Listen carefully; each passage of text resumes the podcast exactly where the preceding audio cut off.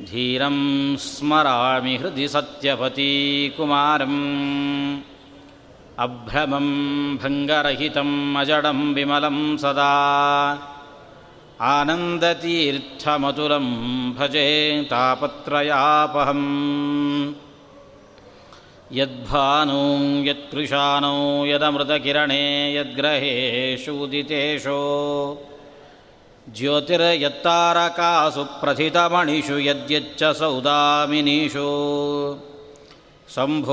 हि तत्समस्तं पदमिदहृदयाकाशनिर्यत्प्रकाशे धीरश्रीराघवेन्द्रौ व्रतिवर भजते हन्तखद्योतरीतिम् नारायणं सुरगुरुं जगदेकनाथम् भक्तप्रियं सकललोकनमस्कृतञ्च त्रैगुण्यवर्जितमजं विभुमाद्यमीशं वन्दे भवघ्नममरासुरसिद्धवन्द्यं नारायणं नमस्कृत्य नरं चैव नरोत्तमं देवीं सरस्वतीं व्यासं ततो जयमुदीरयेत् ಹರಿವಾಯುಗುರುಗಳನ್ನು ಭಕ್ತಿಯಿಂದ ವಂದಿಸಿ, ನನ್ನ ವಿದ್ಯಾಗುರುಗಳನ್ನು ಕೂಡ ವಂದಿಸಿ, ಮಹಾಭಾರತದ ಆದಿಪರ್ವದಲ್ಲಿ ಮೂರನೆಯ ಅಧ್ಯಾಯ ಪೌಷ್ಯಪರ್ವ. ಆ ಪೌಷ್ಯಪರ್ವದ ಅನುವಾದವನ್ನು ನಿನ್ನೆ ಪ್ರಾರಂಭಿಸಿದ್ದೇನೆ. ಅದನ್ನು ಇವತ್ತಿನ್ನೂ ಮುಂದುವರಿಸ್ತಾ ಇದ್ದೇನೆ. ಪರೀಕ್ಷಿದ್ರಾಜನ ಮಗ ಜನಮೇಜಯ ಅವನ ಮೂರು ಜನ ತಮ್ಮಂದರ ಜೊತೆಗೆ ಸೇರಿಕೊಂಡು ಸತ್ರವನ್ನು ಮಾಡ್ತಾ ಇದ್ದಾನೆ. ಅಲ್ಲಿಗೆ ಒಂದು ಸಾರಮೇಯ ಅನ್ನುವಂತಹ ಒಂದು ನಾಯಿ ಅಲ್ಲಿ ಬಂದು ನಿಂತಿದೆ. ಅದನ್ನು ನೋಡಿದ ಕೂಡಲೇ ಇವರು ಅದನ್ನು ಚೆನ್ನಾಗಿ ಹೊಡೆದು ಕಳಿಸಿದ್ದ. ಅದೇನೂ ಮಾಡಲಿಲ್ಲ. ಯಾವ ತಪ್ಪು ಮಾಡದೇ ಇದ್ದರೂ ಕೂಡ ಹೊಡೆದು ಕಳಿಸಿದ್ದಾರೆ. ಅದು ಹೋಗಿ ತನ್ನ ತಾಯಿ ಸರಮಾಳ ಹತ್ರ ಬಂದು ಅಳುತ್ತೆ. ತಾವೊಬ್ಬ ತಾಯಿ ಹೇಗಿರಬೇಕು ಹಾಗೆ ಸರಿಯಾಗಿ ಅದು ಪ್ರತಿಕ್ರಿಯಿಸುತ್ತೆ. ಸರಮ, ನೀನೇನು ತಪ್ಪು ಮಾಡಿದ್ದಿ ಹೇಳು ಅಂತ.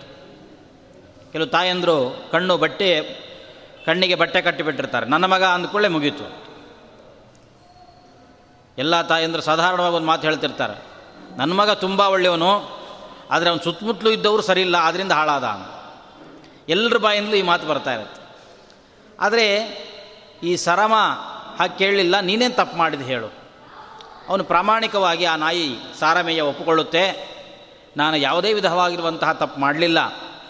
ಯಾಗ ಮಂಟಪದೊಳಗೆ ಹೋಗೋದಾಗಲಿ, ಅಲ್ಲಿ ಚರು ಮುಟ್ಟೋದಾಗಲಿ, ಅದರ ವಾಸನೆ ನೋಡೋದಾಗಲಿ, ಈ ಥರದ್ದೇನು ಮಾಡಲಿಲ್ಲ ನಾನು. ಆದರೂ ನಾನು ನೋಡಿದ ಕೂಡಲೇ ಅವರು ಬಂದು ನನ್ನನ್ನು ಹೊಡೆದು ಕಳಿಸಿದ್ದಾರೆ. ಕೂಡಲೇ ತಾಯಿ ಸರಮ ಸಿಟ್ಟು ಬಂತು. ಆ ನಾಯಿ ಬಂದು ನೇರವಾಗಿ ಆ ಸತ್ರ ನಡೀತಾ ಇರುವ ಆ ಜಾಗಕ್ಕೆ ಬಂದು ಜನಮೇಜಯನಿಗೆ ಶಾಪ ಕೊಡುತ್ತೆ. ಏನು? ನಿನಗೆ ಊಹಿಸದೇ ಇರತಕ್ಕಂಥ ರೀತಿಯಲ್ಲಿ ಒಂದು ಆಪತ್ತು ಬಂದು ನಿನ್ನನ್ನು ಒದಗಲಿ. ಆ ಶಾಪ ಕೇಳಿಸಿಕೊಂಡ ಕೂಡಲೇ ನಾಯಿ ಹೇಳಿದ್ದು, ಒಂದು ಪ್ರಾಣಿ ಬಂದು ಬೊಗಳಿದರೆ ಯಾರು ತಲೆ ಕೆಡಿಸ್ಕೋತಾರೆ? ಆದರೆ ಆವತ್ತಿನ ಕಾಲದಲ್ಲಿ ಆ ಪ್ರಾಣಿಗಳಿಗೂ ಅಂತಹ ಒಂದು ಬುದ್ಧಿಶಕ್ತಿ ಇತ್ತು. ಅವುಗಳು ಆಡುವ ಮಾತಿಗೆ ಎಲ್ಲರೂ ಕೂಡ ಹೆದರುವ ಸ್ಥಿತಿ ಇತ್ತು. ಜನಮೇಜಯನಂತಹ ರಾಜನೇ ನನಗೆ ಈ ಸರಮ ಕೊಟ್ಟಿರುವಂತಹ ಈ ಶಾಪದಿಂದ ಯಾರು ಬಿಡುಗಡೆಗೊಳಿಸುವವರು ಅಂತ ಹುಡುಕಿಕೊಂಡು ಹೊರಡ್ತಾನೆ. ಆವಾಗ ಅವನಿಗೆ ಒಬ್ಬ ಶ್ರುತಶ್ರವ ಅನ್ನುವ ಒಬ್ಬ ಋಷಿಗಳು ಸಿಗ್ತಾರೆ. ಶ್ರುತಶ್ರವ ಋಷಿಗಳ ಮಗ ಸೋಮಶ್ರವ, ಅವನು ಒಳ್ಳೆಯ ಜ್ಞಾನಿ. ಒಂದು ರೀತಿಯಲ್ಲಿ ಹೇಳಬೇಕು ಅಂದರೆ ಅವನು ಮನುಷ್ಯರಿಂದ ಹುಟ್ಟಿದವನಲ್ಲ, ಒಂದು ಹೆಣ್ಣು ಸರ್ಪದಿಂದ ಹುಟ್ಟಿದವನು. ಈ ಶ್ರುತಶ್ರವ ಅನ್ನುವಂತಹ ಋಷಿಗಳ ರೇತಸ್ಸನ್ನು ಒಂದು ಹೆಣ್ಣು ಹಾವು ಪಾನ ಮಾಡಿದ್ರಿಂದಾಗಿ ಅದರಿಂದ ಹುಟ್ಟಿರತಕ್ಕಂಥವನು ಈ ಸೋಮಶ್ರವ ಅನ್ನುವಂತಹ ಋಷಿ. ವಿಶೇಷ ಸಾಧಕ. ಹಾಗಾಗಿ ಅವನ ಹತ್ರ ಬಂದು, ಅವರ ಅಪ್ಪನ ಹತ್ರ ಬಂದು ಕೇಳಿಕೊಳ್ತಾನೆ, ನಿಮ್ಮ ಮಗನನ್ನು, ನನ್ನ ಯಾಗಕ್ಕೆ ಪುರೋಹಿತನನ್ನಾಗಿ ನಾನು ಬೇಡಿಕೊಳ್ತಾ ಇದ್ದೇನೆ, ದಯವಿಟ್ಟು ಅವನನ್ನು ಕೊಟ್ಟು ಕಳಿಸಿ ತಂದೆ ಶ್ರುತಶ್ರವರು ಋಷಿಗಳು ಹೇಳಿದರು, ನನ್ನ ಮಗ ಎಲ್ಲದಕ್ಕೂ ಕೂಡ ಸಮರ್ಥನಾಗಿದ್ದಾನೆ. ಸಮರ್ಥೋಯಂ ಭವತ ಸರ್ವಾ ಪಾಪಕೃತ್ಯಾ ಶಮಯಿತು ಅಂತರೇಣ ಮಹಾದೇವಕೃತ್ಯ. ನೀನು ಏನೇ ಪಾಪ ಮಾಡಿದ್ರೂ ಕೂಡ ಅಥವಾ ನೀನು ಎಂಥ ದೊಡ್ಡ ಅಪರಾಧ ಮಾಡಿದ್ರೂ ಕೂಡ ಅದೆಲ್ಲದರಿಂದಲೂ ಕೂಡ ಅವನು ನಿನ್ನನ್ನು ಕಾಪಾಡ್ತಾನೆ. ನನಗೆ ಅದರ ಬಗ್ಗೆ ಏನು ಸಂದೇಹ ಇಲ್ಲ. ಆದರೆ ವಿನಾ ಮಹಾದೇವ ಕೃತ್ಯ ಆ ಭಗವಂತನ ಉದ್ದೇಶವಾಗಿ ಏನಾದರೂ ಭಗವದ್ರೋಹವನ್ನೇನಾದರೂ ನೀನು ಮಾಡಿದೆ ಅಂತಂದರೆ ಅವನನ್ನು ತಡೆಯಲಿಕ್ಕೆ ಸಾಧ್ಯ ಆಗೋದಿಲ್ಲ, ಅಷ್ಟು ಮಾತ್ರ ಸಾಧ್ಯ ಹೇಳ್ತೇನೆ. ಮತ್ತು ಇನ್ನೊಂದು ನಿಯಮ ಇದೆ ಅವನು. ಅವನ ಕೈಯಲ್ಲಿ ಏನಾದರೂ ಒಂದು ಹಿಡ್ಕೊಂಡಿರ್ತಾನೆ. ಯಾರಾದರೂ ಬಂದು ಏನಾದರೂ ಕೇಳ್ತಾರೆ ಅಂತ ಇಟ್ಟುಕೊಳ್ಳಿ, ಅವನ ಕೈಯಲ್ಲಿರೋದನ್ನು ಕೇಳ್ತಾರೆ. ಕೇಳಿದ ಕೂಡಲೇ ಅವನು ಹಿಂದೆ ಮುಂದೆ ನೋಡದೆ ಅದನ್ನು ಕೇಳಿದವರಿಗೆ ಕೊಟ್ಟು ಬಿಡಬೇಕು ಅನ್ನುವ ಒಂದು ವ್ರತ ಇಟ್ಟುಕೊಂಡಿದ್ದಾನೆ. ಆ ವ್ರತಕ್ಕೆ ಭಂಗ ಬರಬಾರದು. ಹಾಗಿದ್ದರೆ ನಾನು ಇವನನ್ನು ಕೊಟ್ಟು ಕಳಿಸ್ತೇನೆ ಅಂತ ಹೇಳಿದ್ದಾನೆ. ಅದರಂತೆ ಒಪ್ಪಿಕೊಂಡು ಜನಮೇಜಯ ಆ ಸೋಮಶ್ರವಸರನ್ನು ತನ್ನ ಯಾಗಕ್ಕೆ ಕರೆದು ತಂದಿದ್ದಾನೆ. ತನ್ನ ತಮ್ಮಂದಿರಿಗೆ ಆ ಇವರು ಏನೇನು ಕೇಳ್ತಾರೋ ಎಲ್ಲವನ್ನೂ ಕೂಡ ಒದಗಿಸಬೇಕು, ಇವರಿಗೆ ಯಾವ ವಿಧೋ, ವಿರೋಧವನ್ನು ಕೂಡ ಮಾಡಬಾರದು ಅಂತ ಯಾಗದ ಸಂಪೂರ್ಣವಾದ ಜವಾಬ್ದಾರಿಯನ್ನು ತಮ್ಮ ತಮ್ಮಂದಿರಿಗೆ ಕೊಟ್ಟು ತಾನು ಹೊರಟ. ಆನಂತರದಲ್ಲಿ ಪ್ರಾಸಂಗಿಕವಾಗಿ ಈ ಕಥೆಗೆ ಅನುಕೂಲವಾಗುವ ರೀತಿಯಲ್ಲಿ ಒಂದು ಗುರು ಶಿಷ್ಯರ ಸಂಬಂಧವನ್ನು ನಿರೂಪಣೆ ಮಾಡ್ತಾ ಹೋಗ್ತಾರೆ. ಧೌಮ್ಯ ಅನ್ನುವಂತಹ ಋಷಿಗಳು ಆ ಋಷಿಗಳಿಗೆ ಮೂರು ಜನ ಶಿಷ್ಯಂದ್ರಿದ್ದರು ಉಪಮನ್ಯು, ಆರುಣಿ ಮತ್ತು ಬೈದ ಅಂತ ಈ ಮೂರು ಜನ ಶಿಷ್ಯಂದರು. ಅದರಲ್ಲಿ ಹೇಗೆ ಗುರುಗಳ ಶುಶ್ರೂಷೆಯನ್ನು ಮಾಡಬೇಕು ಅನ್ನುವಂಥದ್ದನ್ನು ತಿಳಿಸಿಕೊಡುವುದಕ್ಕೋಸ್ಕರವೇ ಈ ಕಥೆ ಪ್ರಾರಂಭ ಆಗಿದೆ. ಸುಮ್ಮನೆ ಒಂದೇನೋ ನೆನಪಾಯಿತು ವೇದವ್ಯಾಸ ದೇವರಿಗೆ ಬರೆದದ್ದು ಅಂತ ತಪ್ಪು ತಿಳ್ಕೊಳ್ಬೇಡಿ. ಅವರು ಈ ಕಥೆಗೆ ಸಂ, ಸಂಬಂಧ ಇರುವ ಕಾರಣದಿಂದಾಗಿ ಈ ಧೌಮ್ಯರ ಕಥೆಯನ್ನು, ಅವರ ಶಿಷ್ಯರ ಸಂಬಂಧಪಟ್ಟಿರತಕ್ಕಂಥ ಕಥೆಯನ್ನು ತಿಳಿಸ್ತಾ ಇದ್ದಾರೆ. ಒಬ್ಬ ಶಿಷ್ಯನ ಕಥೆ, ಅದು ನಿನ್ನೆ ದಿವಸ ನಾವು ನೋಡಿದ್ದೇವೆ. ಅವನು ಒಂದು ಗದ್ದೆಯಲ್ಲಿ ಮಲಗಿಕೊಂಡು ತ, ನೀರು ಬರದೇ ಇರುವಂತೆ ಗುರುಗಳು ಹೇಳಿರತಕ್ಕಂಥ ಮಾತನ್ನು ನಡೆಸಿಕೊಟ್ಟ ಅನ್ನುವಂತಹ ದನ್ನು ನಾವು ನಿನ್ನೆ ದಿವಸ ನೋಡಿದ್ದೇವೆ. ಆರುಣಿ ಅವನು ಮಾಡಿರತಕ್ಕಂಥ ಕೆಲಸ, ಅದರಿಂದಾಗಿ ಅವನು ವಿಶೇಷವಾಗಿ ಗುರುಗಳ ಅನುಗ್ರಹಕ್ಕೆ ಪಾತ್ರನಾಗಿದ್ದಾನೆ ಅಂತ. ಆನಂತರದಲ್ಲಿ ಉಪಮನ್ಯು ಅಂತ ಮತ್ತೊಬ್ಬ ಶಿಷ್ಯ. ಈ ಉಪಮನ್ಯು ಶಿಷ್ಯನ ಕಥೆಯನ್ನು ನಿನ್ನೆ ನಾವು ನೋಡ್ತಾ ಇದ್ವಿ. ಅದು ಏನು? ಉಪಮನ್ಯು ಅವನು ಗುರುಗಳು ಅವನಿಗೇನು ಆಹಾರವನ್ನು ಕೊಡದೇ ಇದ್ದರೂ ಕೂಡ ಯಾವ ಯೋಚನೆ ಇಲ್ಲದಂತೆ ದಷ್ಟಪುಷ್ಟನಾಗಿ ಶರೀರದಲ್ಲಿ ಯಾವುದೇ ವಿಧವಾಗಿರುತ್ತಂತಹ ಕ್ಷೀಣತೆ ಇಲ್ಲ ಸೊರಗೋದಿಲ್ಲ ಏನೂ ಇಲ್ಲ, ಸುಖವಾಗಿದ್ದಾನೆ. ನೋಡಿರತಕ್ಕಂತಹ ಗುರುಗಳು ಏನೇನು ಮಾಡಿಕೊಳ್ತಿ ಅಂತ ಕೇಳಿದಾಗ ಮೊದಲು ಹೇಳ್ದ, ಇಲ್ಲ, ನಾನು ಭಿಕ್ಷೆ ಬೇಡ್ತಾ ಇದ್ದೇನೆ. ಅಲ್ಲ, ಭಿಕ್ಷೆ ಬೇಡಿದ್ದು ನನಗೆ ಸೇರಬೇಕಾದ್ದು, ಗುರುಗಳಿಗೆ ಸೇರಬೇಕಾಗಿರತಕ್ಕಂಥದ್ದು ನನಗೆ ಕೊಡದೆ ಹೋಗಿದ್ಯಲ್ಲ ಅಂತ ಕೇಳ ಸರಿ, ಆಯಿತು ಅಂತ ಭಿಕ್ಷೆ ಬೇಡಿ ತಂದು ಗುರುಗಳಿಗೆ ಕೊಟ್ಟ. ಆದರೂ ಆರಾಮಾಗಿದ್ದಾನೆ. ಮತ್ತ್ಯಾಕೆ ಆರಾಮಾಗಿದ್ದಿ ಅಂತ ಕೇಳಿದ್ರೆ ಎರಡನೇ ಸಲ ಭಿಕ್ಷೆ ಹೋಗ್ತಿದ್ದೀನಿ ಇಂದ. ಹಾಗೆಲ್ಲ ಹೋಗಬಾರ್ದು, ಎಲ್ರಿಗೂ ತೊಂದರೆ ಆಗುತ್ತೆ. ಎರಡೆರಡು ಸಲ ಭಿಕ್ಷೆ ಬೇಡಬಾರ್ದು. ಆಮೇಲೆ ಹಸುಗಳ ಹಾಲನ್ನು ಕುಡ್ಕೊಂಡಿದ್ದ, ಅದನ್ನೂ ತಡೆದ್ರು. ಕರು ಹಾಲು ಕುಡಿತಾ ಇರುವಾಗ ಬರುವ ನೊರೆ ಅದನ್ನು ತಿಂದುಕೊಂಡಿದ್ದೇನೆ ಅಂತ ಹೇಳಿದ ಅದನ್ನೂ ತಡೆದ್ರು. ಹೀಗೆ ಎಲ್ಲ ಕಡೆಯಿಂದ ಅವನ ಆಹಾರದ ವ್ಯವಸ್ಥೆಯನ್ನು ಗುರುಗಳು ತಡೆದಾಗ ಒಂದು ದಿವಸ ಅವನು ಕಾಡಿಗೆ ಹಸುಗಳನ್ನು ಮೇಯಿಸಲಿಕ್ಕೆ ಅಂತ ಹೋದವನು ತುಂಬ ಹಸುವೆ ಆಗುತ್ತೆ. ಏನಾದರೂ ಒಂದು ತಿನ್ನಬೇಕು ಏನು ಸಿಕ್ಕುತ್ತೋ ಅದನ್ನು ತಿನ್ನಬೇಕು ಅಂತ ಹೊರಟು ಎಕ್ಕೆ ಮರದ ಎಲೆಗಳನ್ನು ತಿಂದುಬಿಟ್ಟ ಕಣ್ಣು ಹೋಯಿತು. ಯಾವುದೋ ಒಂದು ಬಾವಿಯಲ್ಲಿ ಬಿದ್ದಿದ್ದಾನೆ. ಗುರುಗಳು ಸಂಜೆ ಆದರೂ ಕೂಡ ಅವನು ಬರಲಿಲ್ಲ ಅಂತ ಅವನ್ನ ಹುಡುಕೊಂಡು ಹುಡುಕೊಂಡು ಬಂದರು. ಹೇಳ್ದ, ನಾನು ಈ ಬಾವಿಯಲ್ಲಿ ಬಿದ್ದಿದ್ದೇನೆ. ಆವಾಗ ಗುರುಗಳು ಅವನಿಗೆ ಒಂದು ಮಂತ್ರವನ್ನು ಹೇಳಿಕೊಡ್ತಾರೆ. ಈ ಮಂತ್ರವನ್ನು ಜಪ ಮಾಡು. ಅಶ್ವಿನಿ ದೇವತೆಗಳ ಉದ್ದೇಶವಾಗಿ ಒಂದು ಸ್ತೋತ್ರ ಇದೆ. ಆ ಸ್ತೋತ್ರವನ್ನು ನಿನಗೆ ಉಪದೇಶ ಮಾಡ್ತೇನೆ. ಇದನ್ನು ಜಪ ಮಾಡು. ಇದರಿಂದಾಗಿ ಅವರ ಅನುಗ್ರಹದಿಂದ ನಿನಗೆ ಕಣ್ಣು ಬರುತ್ತೆ ಅಂತ ಅವರು ಹೇಳಲಿಕ್ಕೆ ಹೇಳಿಕೊಟ್ಟಿದ್ದಾರೆ. ಅಶ್ವಿನೌ ಸ್ತುಹಿ ತೌ ದೇವಭಿಷದವು ತಾ ತ್ವಾಂ ಚಕ್ಷುಷ್ವಂತಂ ಕರ್ತಾರೋ.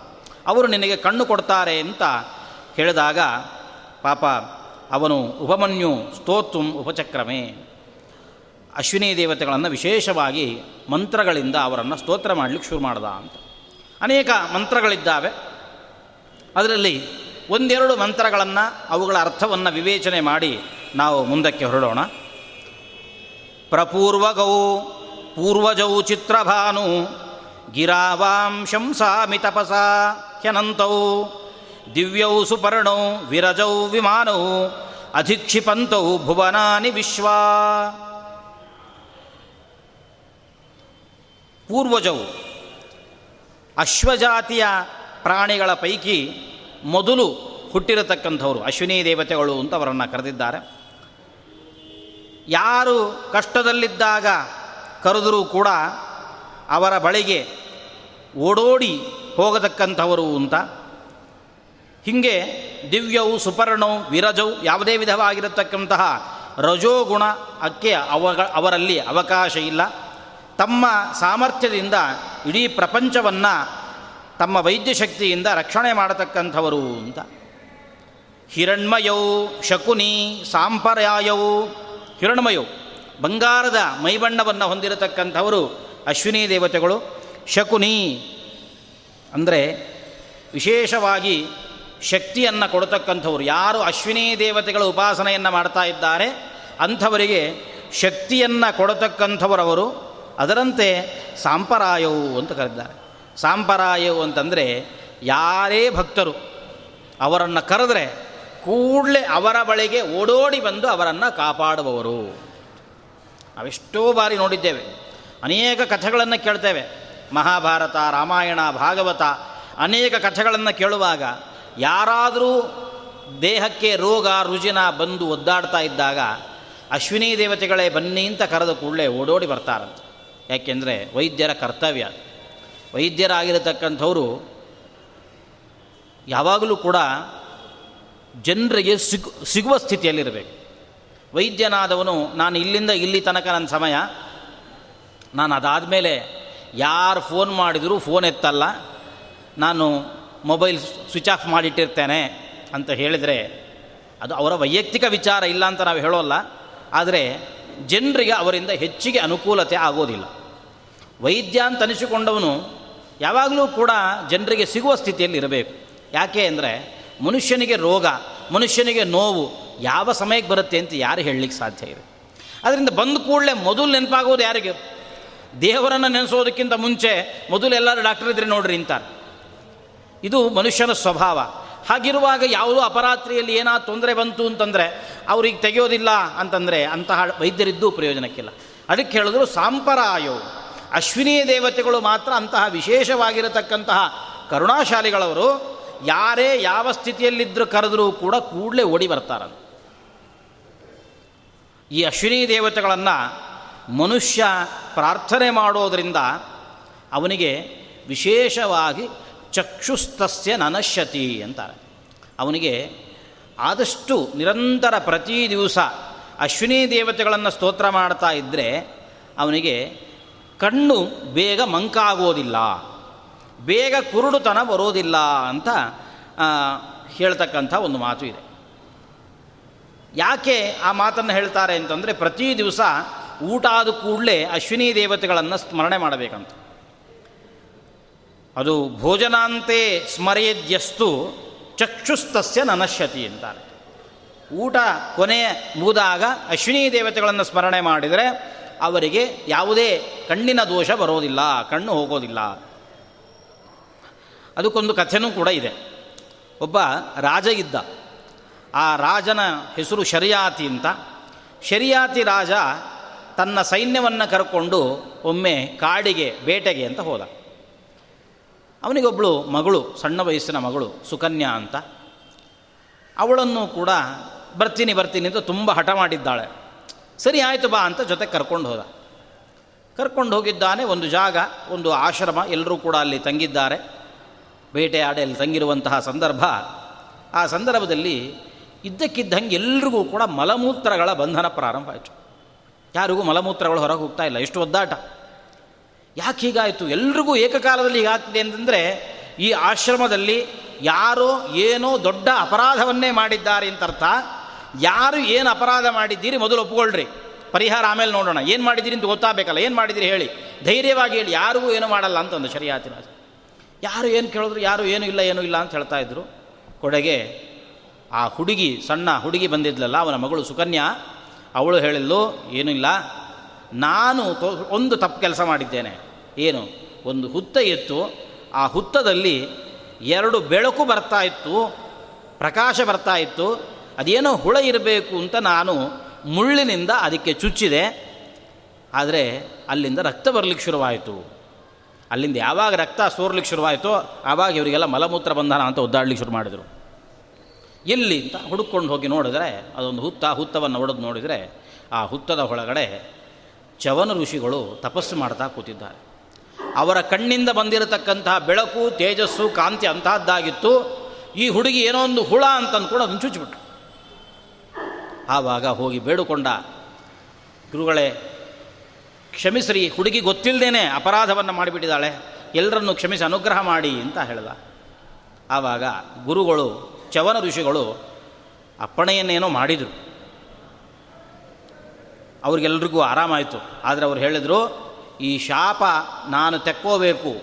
ನನ್ನ ನಾನು ಕೊಟ್ಟಿರತಕ್ಕಂಥ ನನ್ನ ಮನನೊಂದಿದ್ದರಿಂದ ಈ ಆಗಿರತಕ್ಕಂಥ ಈ ಬಾಧೆ, ಇದೆಲ್ಲ ಇವರಿಗೆ ಪರಿಹಾರ ಆಗಬೇಕು ಅಂತಂದರೆ ನಿನ್ನ ಮಗಳನ್ನು ನಾನು ಕೊಟ್ಟು ಮದುವೆ ಮಾಡಿಕೊಡಬೇಕು ಅಂದ.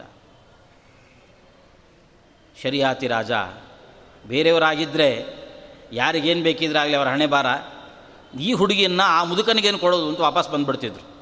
ಸಣ್ಣ ಕೂಸು, ಆದರೆ ತನ್ನ ಸೈನ್ಯ, ಅವರು ಯಾವ ತೊಂದರೆಗೂ ಒಳಗಾಗಬಾರದು ಅನ್ನುವ ಒಂದೇ ಒಂದು ಕಾರಣದಿಂದಾಗಿ ಹಿಂದೆ ಮುಂದೆ ಯೋಚನೆ ಮಾಡದೆ ಶರಿಯಾತಿ ರಾಜ ಸುಕನ್ಯೆಯನ್ನು ಚವನ ಋಷಿಗಳಿಗೆ ಕೊಟ್ಟು. ಮನೆ ಮಾಡಿಕೊಟ್ಟಿದ್ದ ಚವನ ಋಷಿಗಳು ಮೊದಲೇ ಮುದುಕರು. ಇವಳೇ ಬೇರೆ ಕಣ್ಣಿಗೆ ಚುಚ್ಚಿಬಿಟ್ಟಿದ ಕಣ್ಣು ಬೇರೆ ಹೋಯಿತು. ಏನು ಮಾಡೋದು ಈ ಸ್ಥಿತಿಯಲ್ಲಿ? ಆದರೆ ಆ ಹುಡುಗಿ ಬೇಜಾರು ಮಾಡ್ಕೊಳ್ಳಿಲ್ಲ. ಅಪ್ಪನನ್ನು ಬೈಲಿಲ್ಲ. ಏನೂ ಮಾಡಲಿಲ್ಲ. ಚವನ ಋಷಿಗಳನ್ನು ತಾನೇ ಹಿಡಿದು ಕರ್ಕೊಂಡು ಹೋಗೋದು ಅವರಿಗೆ ಬೇಕಾಗಿರುವಂತಹ ಪ್ರತಿಯೊಂದು ಸೇವೆ ತಾನು ಮಾಡ್ತಾಯಿತ್ತು ಚವನ ಋಷಿಗಳಿಗೆ ಅವಳ ಪ್ರೀತಿ ಅವಳ ಶು ಶುಶ್ರೂಷೆ, ಅವಳ ಪಾತಿವ್ರತ್ಯ, ಅದನ್ನೆಲ್ಲವನ್ನು ಕೂಡ ನೋಡಿ ಬಹಳ ಮೆಚ್ಚುಗೆ ಆಯಿತು. ಚವನ ಋಷಿಗಳು ಕೂಡಲೇ ಅವರಿಗೆ ನೆನಪಾದದ್ದು ಯಾರಿಗೆ, ಯಾರ ಬಗ್ಗೆ ಅಂದರೆ ಅಶ್ವಿನಿ ದೇವತೆಗಳ ನೆನಪಾಯಿತು. ಅವರು ಸಾಂಪರಾಯ ಯಾರಿಗೇನು ತೊಂದರೆ ಆದರೂ ಕೂಡಲೇ ಓಡಿ ಬರ್ತಾರೆ ಅಶ್ವಿನಿ ದೇವತೆಗಳು. ಅಶ್ವಿನಿ ದೇವತೆಗಳನ್ನು ಚವನ ಋಷಿಗಳು ಕರೆದು ಕೂಡಲೇ ಓಡಿ ಬಂದರು. ಏನಾಗಬೇಕು ಅಂತ ಕೇಳಿದ್ರು. ಏನೂ ಇಲ್ಲ. ಹೀಗೆ ನಾನು ಮುದುಕನಾಗಿದ್ದೇನೆ, ಕಣ್ಣು ಕಳ್ಕೊಂಡಿದ್ದೇನೆ. ನನ್ನ ಹೆಂಡತಿ ನನಗೋಸ್ಕರ ಇಷ್ಟೆಲ್ಲ ಸೇವೆ ಮಾಡ್ತಾ ಇದ್ದಾಳೆ. ಸುಕನ್ಯೆ ಅವಳಿಗಾಗಿ ನಾನು ಯುವಕನಾಗಬೇಕು, ಪುನಃ ವಾಪಸ್ ನನಗೆ ಕಣ್ಣು ಬರಬೇಕು. ಅದಕ್ಕೆ ನೀವು ನನ್ನ ಕಣ್ಣಿಗೆ ಕಣ್ಣು ಬರೆಸುವಂತೆ ವ್ಯವಸ್ಥೆ ಮಾಡಬೇಕು ಅಂತ ಹೇಳಿದ್ರೆ, ಅಶ್ವಿನಿ ದೇವತೆಗಳಿಗೆ ಏನೆಲ್ಲ ಮಾಡುವ ಶಕ್ತಿ ಇತ್ತವರಿಗೆ, ಅವರು ಒಂದು ಸರೋವರಕ್ಕೆ ಕೆಲವೆಲ್ಲ ಗಿಡಮೂಲಿಕೆಗಳನ್ನು ಅರ್ಧರ್ದು ಹಾಕಿದ್ರಂತೆ. ಚೆನ್ನಾಗಿ ಆ ಗಿಡಮೂಲಿಕೆಗಳೆಲ್ಲ ಅರೆದು ಹಾಕಿದ್ದಾರೆ. ಆಮೇಲೆ ಅಲ್ಲೆಲ್ಲ ಒಂಥರ ಕಷಾಯದ ರೀತಿಯಲ್ಲಿ ಮಾಡಿ ಚವನ ಋಷಿಗಳನ್ನು ಕರೆದುಕೊಂಡು ಬಂದು, ಈ ಸರೋವರದಲ್ಲಿ ಮುಳುಗಬೇಕು ನೀವು, ಅಂತ ಹೇಳಿದ್ರು. ಸರೋವರದಲ್ಲಿ ಮುಳುಗಿ ಅವರು ಮೇಲೆ ಕೆದ್ದೇಳ್ತಾರೆ. ಹೇಳುವಾಗ ಚವನ ಋಷಿಗಳಿಗೆ ಪುನಃ ಕಣ್ಣು ಬಂದಿದೆ. ತಮ್ಮ ದೇಹ ನೋಡಿಕೊಂಡ್ರೆ ತಾವು ಹಿಂದಿನಂತೆ ಈಗ ಮುದುಕರಾಗಿಲ್ಲ, ಯುವಕರಾಗಿದ್ದಾರೆ. ಈಗ ತಾನೇ ತನ್ನ ಹೆಂಡತಿಯನ್ನು ಮದುವೆ ಮಾಡಿಕೊಂಡ್ರೆ ಆ ಹುಡುಗ ಹೇಗಿರ್ತಾನೋ ಆ ರೀತಿಯಲ್ಲಿ ಯೌವನವನ್ನೂ ಪಡೆದುಕೊಂಡು ಕಣ್ಣನ್ನು ಪಡೆದುಕೊಂಡರು ಚವನ ಋಷಿಗಳು. ಆ ಸಂದರ್ಭದಲ್ಲಿ ಅಶ್ವಿನಿ ದೇವತೆಗಳು ಕೇಳ್ತಾರೆ, ನಿಮಗೆ ಕಣ್ಣು ಬರುವಂತೆ ಮಾಡಿದ್ದೇವೆ, ನಿಮಗೆ ಪುನಃ ಯೌವನ ಬರುವಂತೆ ಮಾಡಿದ್ದೇವೆ, ನಮಗೊಂದು ಸಹಾಯ ಆಗಬೇಕು ನಿಮ್ಮಿಂದ. ಏನು ಅಂದರೆ, ನಮಗೆ ಯಾಗದಲ್ಲಿ ಆಹುತಿ ಯಾರೂ ಕೂಡ ಕೊಡೋದಿಲ್ಲ, ಆ ಆಹುತಿ ಕೊಡುವಂತೆ ನೀವು ವ್ಯವಸ್ಥೆಯನ್ನು ಮಾಡಬೇಕು. ಅಂತ ಹೇಳಿ ಚವನ ಋಷಿಗಳು, ಅವರು ಇಷ್ಟು ಮಾಡಿದಾಗ ನಾವು ಮಾಡಬೇಕಲ್ಲ, ವ್ಯವಸ್ಥೆ ಮಾಡಬೇಕು. ಆಯಿತು ಅಂತ ಒಪ್ಪಿಕೊಂಡ್ರು. ಶರಿಯಾತಿ ರಾಜನ ಹತ್ರ ಬಂದು ಅವನ ಸಂಪತ್ತನ್ನು ಬಳಸಿಕೊಂಡು ತನ್ನ ಮಾವನ ಸಂಪತ್ತನ್ನು ಬಳಸಿಕೊಂಡು ದೊಡ್ಡ ಯಾಗವನ್ನು ಮಾಡಲಿಕ್ಕೆ ಪ್ರಾರಂಭ ಮಾಡಿದರು. ಯಾಗದಲ್ಲಿ ಅಶ್ವಿನಿ ದೇವತೆಗಳನ್ನು ಕರೆದು ಆಹುತಿ ಕೊಡಬೇಕು. ವಿಷಯ ಇಂದ್ರನಿಗೆ ಗೊತ್ತಾಯಿತು, ಕೂಡಲೇ ಇಂದ್ರ ಓಡಿ ಬಂದ. ಓಡಿ ಬಂದು ಅಶ್ವಿನಿ ದೇವತೆಗಳಿಗೆ ನೀನು ಆಹುತಿ ಕೊಟ್ಟರೆ ಹುಷಾರ್ ಅಂತ ಹೇಳಿದ್ರು. ಯಾಕೆ ಅಂತಂದರೆ ನಾವೆಲ್ಲ ದೇವತೆಗಳು, ಅವರು ವೈದ್ಯರು. ನಮ್ಮ ಪಂಕ್ತಿಯಲ್ಲಿ ಅವರನ್ನು ನೀನು ಕೂಡಿಸುವಂತಿಲ್ಲ ಅಂತ ಪಾಪ, ಎಷ್ಟು? ನಾವು ಹಾಗೆ ಮಾಡ್ತಿರ್ತೀವಿ. ವೈದ್ಯರನ್ನು ಬೇಕಾದಷ್ಟು ಬಳಸ್ಕೊಳ್ಳೋದು ಅದು ಮಾತೇ ಇದೆಯಲ್ಲ. ಉಪಾಧ್ಯಾಯಶ್ಚ ವೈದ್ಯಶ್ಚ ಕಾರ್ಯಾಂತೆ ಅಪ್ರಯೋಜಕಾ ಪಾಠ ಹೇಳಿಕೊಟ್ಟ ಗುರುಗಳು ಅದರಂತೆ ವೈದ್ಯರು. ಅವರಿಬ್ಬರೂ ಕೂಡ ಕೆಲಸ ಮುಗಿದ ಮೇಲೆ ಯಾರೂ ಕೂಡ ಅವ್ರನ್ನ ಕೇಳೋದಿಲ್ಲ. ಕೇಳೋದಿಲ್ಲ ಆದ್ರಿಂದಲೇ ಅವ್ರ ಮೊಬೈಲ್ ಸ್ವಿಚ್ ಆಫ್ ಮಾಡ್ಕೊಂಡಿರ್ತಾರೆ. ಎಷ್ಟು ಮಾಡಿದರೂ ಅಷ್ಟೇ ಈ ಜನಕ್ಕೆ ಏನು ಉಪಯೋಗ ಇಲ್ಲ. ಅವರು ಕೆಲಸ ಆಗೋ ತನಕ ಮಾತ್ರ ನಮ್ಮ ಹತ್ರ ಬರ್ತಾರೆ. ಆಮೇಲೆ ಒಂದು ನಯಾ ಪೈಸೆ ಬೆಲೆನೂ ಕೊಡಲ್ಲ ನಮಗೆ. ದುಡ್ಡಲ್ಲ ಬೆಲೆ ಕೊಡೋದಿಲ್ಲ ಅಂತ ಅವ್ರ ದುಃಖ. ಆ, ಒಂದು ಸಂದರ್ಭದಲ್ಲಿ ಮಹಾಭಾರತದಲ್ಲೇ ಮುಂದೆ ಬರುತ್ತೆ. ಒಂದು ಆರು ಜನ ಇದ್ದಾರಂತೆ. ಆ ಆರು ಜನ ತಾವು ಯಾರಿಗೆ ಉಪಕಾರವನ್ನು ಮಾಡಿರ್ತಾರೋ ಪುನಃ ಅವರಿಂದಲೇ ಅವಮಾನಕ್ಕೊಳಗಾಗ್ತಾರೆ ಅಂತ. ಆ ಆರು ಜನರಲ್ಲಿ ಕೆಲವರನ್ನು ನನಗೀಗ ನೆನಪಿಲ್ಲ. ಕೆಲವರನ್ನು ಹೇಳುವಾಗ ಅವರು ಹೇಳ್ತಾರೆ. ತಾಯಿಯ ಬಗ್ಗೆ ಹೇಳ್ತಾರೆ. ಕೃತದಾರಾಶ್ಚ ಮಾತರಂ. ಮದುವೆ ಆದ ಮೇಲೆ ಇಷ್ಟು ದಿವಸ ತಾಯಿಯಿಂದ ಏನು ಉಪಕಾರವನ್ನು ಪಡೆದುಕೊಂಡಿದ್ದಾನೆ ಆನಂತರದಲ್ಲಿ ನಂತರದಲ್ಲಿ ತಾಯಿಗೆ ಅವಮಾನವನ್ನು ಮಾಡಲಿಕ್ಕೆ ಶುರು ಮಾಡ್ತಾನೆ. ಅದ, ಅದರಂತೆ ಪುರೋಹಿತರ ಬಗ್ಗೆ ಒಂದು ಮಾತನ್ನು ಹೇಳ್ತಾರೆ. ಎಲ್ಲರೂ ಹಾಗೆ, ಎಲ್ಲರ ಮ, ಎಲ್ಲ ಮನೆಗಳಲ್ಲೂ ಪಾಪ ಪುರೋಹಿತರ ಪರಿಸ್ಥಿತಿ ಹಾಗೇ ಇರುತ್ತೆ. ಕೆಲಸ ಆಗಬೇಕು ಶುರುವಾಗಬೇಕು ಅಂತಂದರೆ ಆಚಾರನ ಭಾಳ ಗೌರವದಿಂದ ಕರ್ಕೊಂಡು ಹೋಗ್ತಾರೆ. ಮನೆ ತನಕ ಬಂದು ಕಾರಲ್ಲಿ ಇನೋವಾ ಏನಿರುತ್ತೋ ಮತ್ತೊಂದು ಏನೋ ಇರುತ್ತೆ, ಕಾರಲ್ಲಿ ತನಕ ಕರ್ಕೊಂಡು ಹೋಗ್ತಾರೆ. ನನ್ನನ್ನು ಇದೇ ಗೌರವದಿಂದ, ಇದೇ ಕಾರಲ್ಲೇ ವಾಪಸ್ ತಂದು ಬಿಡ್ತಾರೆ ಅಂತ ಯಾರಾದರೂ ಅಂದ್ಕೊಂಡ್ರೆ ಅವನು ಮೊದಲನೇ ಸಲ ಪೌರೋಹಿತ್ಯಕ್ಕೆ ಹೋಗಿ ಹೊರಟಿದ್ದಾನೆ ಅಂತ ಅರ್ಥ ಅಷ್ಟೆ. ಎಲ್ಲ ಕಾರ್ಯಕ್ರಮ ಆದಮೇಲೆ ಆಚಾರ್ಯ ಎಲ್ಲ ಮನೆಗೆ ಬಂದಿದ್ದಾರೆ. ಸ್ವಲ್ಪ ಏನಾದರೂ ಆಟೋ ಗಿಟ್ಟಿಡ್ಕೊಂಡು ಹೊರಟು ಬಿಡ್ಬೋದಲ್ಲ, ಏನು ತೊಂದರೆ ಇಲ್ಲ ತಾನೆ ಅಂತಂತ. ಅದರಂತೆ ಪಾಠ ಹೇಳಿಕೊಟ್ಟಿರತಕ್ಕಂತಹ ಗುರುಗಳು ನಾವಂ ವಿಸ್ತೀರ್ಣ ಕಾಂತಾರಾಹ ಅಂತಾರೆ. ಒಂದು ಏಣಿ ಏಣಿ ಇಟ್ಟು ಒಂದು ಮಹಡಿ ಬೇಕು ಹತ್ತಬೇಕು ಏಣಿ ಬೇಕೇ ಬೇಕು. ಏಣಿಯನ್ನು ಹತ್ತಿದ್ದೇವೆ, ಹತ್ತಿ ಏನು ಮಾಡ್ತೇವೆ ಕೊನೆಗೆ? ಕೊನೆಯ ಸಲ ಜಾಡಿಸಿ ಒದ್ದೇ ಆಚೆ ಹತ್ತೋದು. ಅಂದರೆ ಇನ್ನು ನನಗೆ ಬೇಡ ಇದ್ರದ್ದೇನು ಪ್ರಯೋಜನಕ್ಕಿಲ್ಲ. ಅವಮಾನಕ್ಕೆ ಪಾಪ ಆ ಏಣಿಯೂ ಕೂಡ ಅವಮಾನಕ್ಕೊಳಗಾಗುತ್ತೆ. ಅದರಂತೆ ಈ ವೈದ್ಯರ ಆಗಿರುವ ಕಾರಣದಿಂದಾಗಿ ಇವರಿಗೆ ನೀವು ಆಹುತಿಯನ್ನು ಕೊಡಕೂಡುದು ಅಂತ ಇಂದ್ರ ತಡೆದ. ಚವನ ಋಷಿಗಳು ಕೇಳಲಿಲ್ಲ, ನೀನು ಏನೇ ಹೇಳಿದ್ರು ನಾನು ಆಹುತಿಯನ್ನು ಕೊಡ್ತೇನೆ ಅಂತ. ಅದು ಹೇಗೆ ಕೊಡ್ತೀರಿ? ನಿಮ್ಮ ತಲೆ ಕಡಿತೀರಿ ಅಂತ ಖಡ್ಗ ಎತ್ತಿದಂತೆ ಇಂದ್ರ. ಚವನ ಋಷಿಗಳ ಎಷ್ಟು ತಪಶಕ್ತಿ ಇತ್ತು ಅಂತಂದರೆ, ಅವರು ತಮ್ಮ ಮಂತ್ರ ಪ್ರಭಾವದಿಂದ ಖಡ್ಗವನ್ನು ಇಂದ್ರ ಕೈ ಎತ್ತಿದ್ನಲ್ಲ, ಆ ಕೈ ಹಾಗೇ ಇರುವಂತೆ ಅವನು ಸ್ತಂಭನ ಮಾಡಿಬಿಟ್ಟು. ಇಂದ್ರನಿಗೆ ಇಲ್ಲೇನು ನಡೀತಾ ಇದೆ ಅಂತ ಗೊತ್ತಾಗ್ತಿದೆ, ಆದರೆ ದೇಹದಲ್ಲಿ ಚಟುವಟಿಕೆ ಆಗ್ತಿಲ್ಲ ಅಷ್ಟೆ. ಇಡೀ ದೇಹ ಪೂರ್ತಿ ನಿಶ್ಚೇಷ್ಟಿ ಆಯಿತು, ಹೊರಗೆ ಏನು ನಡೀತಾ ಇದೆ ಅಂತ ಗೊತ್ತಾಗದೇ ಪರವಾಗಿಲ್ಲ. ಇಲ್ಲೇನೋ ನಡೀತಾ ಇದೆ ಅಂತ ಗೊತ್ತು, ಮಾತಾಡಲಿಕ್ಕಾಗಲ್ಲ, ತಡಿಲಿಕ್ಕಾಗಲ್ಲ ಅಂದರೆ ಎಷ್ಟು ದುಃಖ ಆಗಲಿಕ್ಕಿಲ್ಲ. ಆವಾಗ ಎಲ್ಲ ದೇವತೆಗಳು ಬಂದು ಚವನ ಋಷಿಗಳನ್ನು ಬೇಡ್ಕೋತಾರೆ, ನೀವು ಹೇಳಿದಂತೆ ಆಗಲಿ, ಆಹುತಿ ಕೊಟ್ಬಿಡ್ರಿ, ಮೊದಲು ಇಂದ್ರನನ್ನು ಬಿಡಿಸ್ರಿ ಅಂತ ಹೇಳಿದ್ರು. ಇಂದ್ರನನ್ನು ಚವನ ಋಷಿಗಳು ಬಿಡುಗಡೆ ಮಾಡಿದರು ಅಂತ ಕಥೆ ಬರುತ್ತೆ. ಆದ್ದರಿಂದ ಊಟ ಮುಗಿದ ಮೇಲೆ ಕೈ ತೊಳ್ಕೊಂಡ ನಂತರದಲ್ಲಿ ಆ ಕೈ ಪೂರ್ತಿ ಜಾಡಿಸಿಕೊಳ್ಳದೆ ಸ್ವಲ್ಪ ಏನು ಮಾಡಬೇಕು ಅಂತಂದರೆ ಆ ಕೈಗಂಟಿರುವ ನೀರಿರುತ್ತಲ್ಲ, ಅದನ್ನು ಹೆಬ್ಬೆರಳಿನ ಮುಖಾಂತರವಾಗಿ ಈ ಕಣ್ಣಿನ ತುದಿ ಹತ್ತಿರ ಹಿಡ್ಕೋಬೇಕಂತ. ಹಿಡ್ಕೊಂಡು ಆ ನೀರನ್ನು ಕಣ್ಣಿನ ಒಳಗಡೆ ಇಲ್ಲಿ ಈ ತುದಿಯಲ್ಲಿ ಬೀಳುವಂತೆ ನೋಡ್ಕೋಬೇಕಂತ. ಕೆಲವರೆಲ್ಲ ಮಾಡ್ತಿರ್ತಾರೆ, ಊಟ ಆದಮೇಲೆ ಕೈ ಕೆನ್ನೆಗೆ ಹಿಂಗೆ ಹಿಂಗೆ ಹಚ್ಕೊಳ್ಳೋದು. ಹಂಗೆ ಮಾಡೋದರಿಂದ ಆ ಬ್ಯೂಟಿ ಹಾಗೆ ಉಳಿಯುತ್ತೆ ಅಂತ ಅವರಿಗೆ. ಅದರಂತೆ ಈ ಕಣ್, ಆ ನೀರನ್ನು ಕೈಗೆ ಅಂಟಿರತಕ್ಕಂಥ ನೀರನ್ನು ಕಣ್ಣಿನ ಹತ್ರ ಹಾಕ್ಕೊಂಡ್ರೆ ಚಕ್ಷುಹು ತಸ್ಯ ನನಿಶ್ ನನಶ್ಯತಿ ಅಂತಾರೆ. ಅವರಿಗೆ ಕಣ್ಣಿನ ದೋಷ ಬರೋದಿಲ್ಲ. ಬರೀ ನೀರು ಹಾಕ್ಕೊಳ್ಳೋದಲ್ಲ, ಅದರ ಜೊತೆಯಲ್ಲಿ ಒಂದು ಮಂತ್ರವನ್ನು ಹೇಳಬೇಕು. ಶರ್ಯಾತಿಂಚ ಸುಕನ್ಯಾಂಚ ಚವನಂ ಚೇಂದ್ರಮಶ್ವಿನೌ ಭೋಜನಾಂತೆ ಸ್ಮರೇದ್ಯಸ್ತು ಚಕ್ಷುಸ್ತಸ್ಯ ನಶ್ಯತಿ ಅಂತಾರೆ. ಹೀಗೆ ಶರ್ಯಾತಿರಾಜ, ಸುಕನ್ಯಾ, ಚವನ ಋಷಿಗಳು, ಅದರಂತೆ ಇಂದ್ರ ಅಶ್ವಿನಿ ದೇವತೆಗಳು. ಅಂದರೆ ಒಟ್ಟಾರೆ ಈ ಇಡೀ ಕಥೆಯ ಪ್ರಸಂಗವನ್ನು ನೆನೆಸಿಕೊಂಡು ಕೈಗಂಟಿರತಕ್ಕಂಥ ಆ ನೀರನ್ನು ಕಣ್ಣಿನ ಈ ಬುಡದಲ್ಲಿ ಬಿಟ್ಟುಕೊಳ್ಳೋದರಿಂದಾಗಿ ಅವನಿಗೆ ಕಣ್ಣಿನ ರೋಗ ಇರೋದಿಲ್ಲ ಅನ್ನುವಂತಹ ಮಾತನ್ನು ಹಿರಿಯರು ತಿಳಿಸಿಕೊಟ್ಟಿದ್ದಾರೆ. ಹೀಗೆ ಚವನ ಋಷಿಗಳಿಗೆ ಹೋಗಿರುವ ವೃದ್ಧಾಪ್ಯ ವಾಪಸ್ ಬಂತಲ್ಲ. ಅದಕ್ಕೋಸ್ಕರನೇ ಪುನಃ ನಿಮಗೆ ಯೌ, ಹೋಗಿರತಕ್ಕಂಥ ಯೌವನ ಪುನಃ ವಾಪಸ್ ಬಂತು. ವೃದ್ಧಾಪ್ಯ ಕಳೆದೋಯ್ತು. ಆ ಯೌವನ ವಾಪಸ್ ಬರುತ್ತೆ, ಅದಕ್ಕೆ ನಮ್ಮ ಲೇಹೆ ತೊಗೊಳ್ಳಿ ಅಂತ ಎಷ್ಟೋ ಜನ ಚವನ ಋಷಿಗಳ ಹೆಸರಲ್ಲೇ ಲೇಖೆಗಳನ್ನು ಮಾಡಿಟ್ಟಿದ್ದಾರೆ. ಚವನಪ್ರಾಶ ಅಂತ ಈಗೆಲ್ಲ ಸಿಕ್ಕತ್ತೋ ಇಲ್ಲ ಗೊತ್ತಿಲ್ಲ.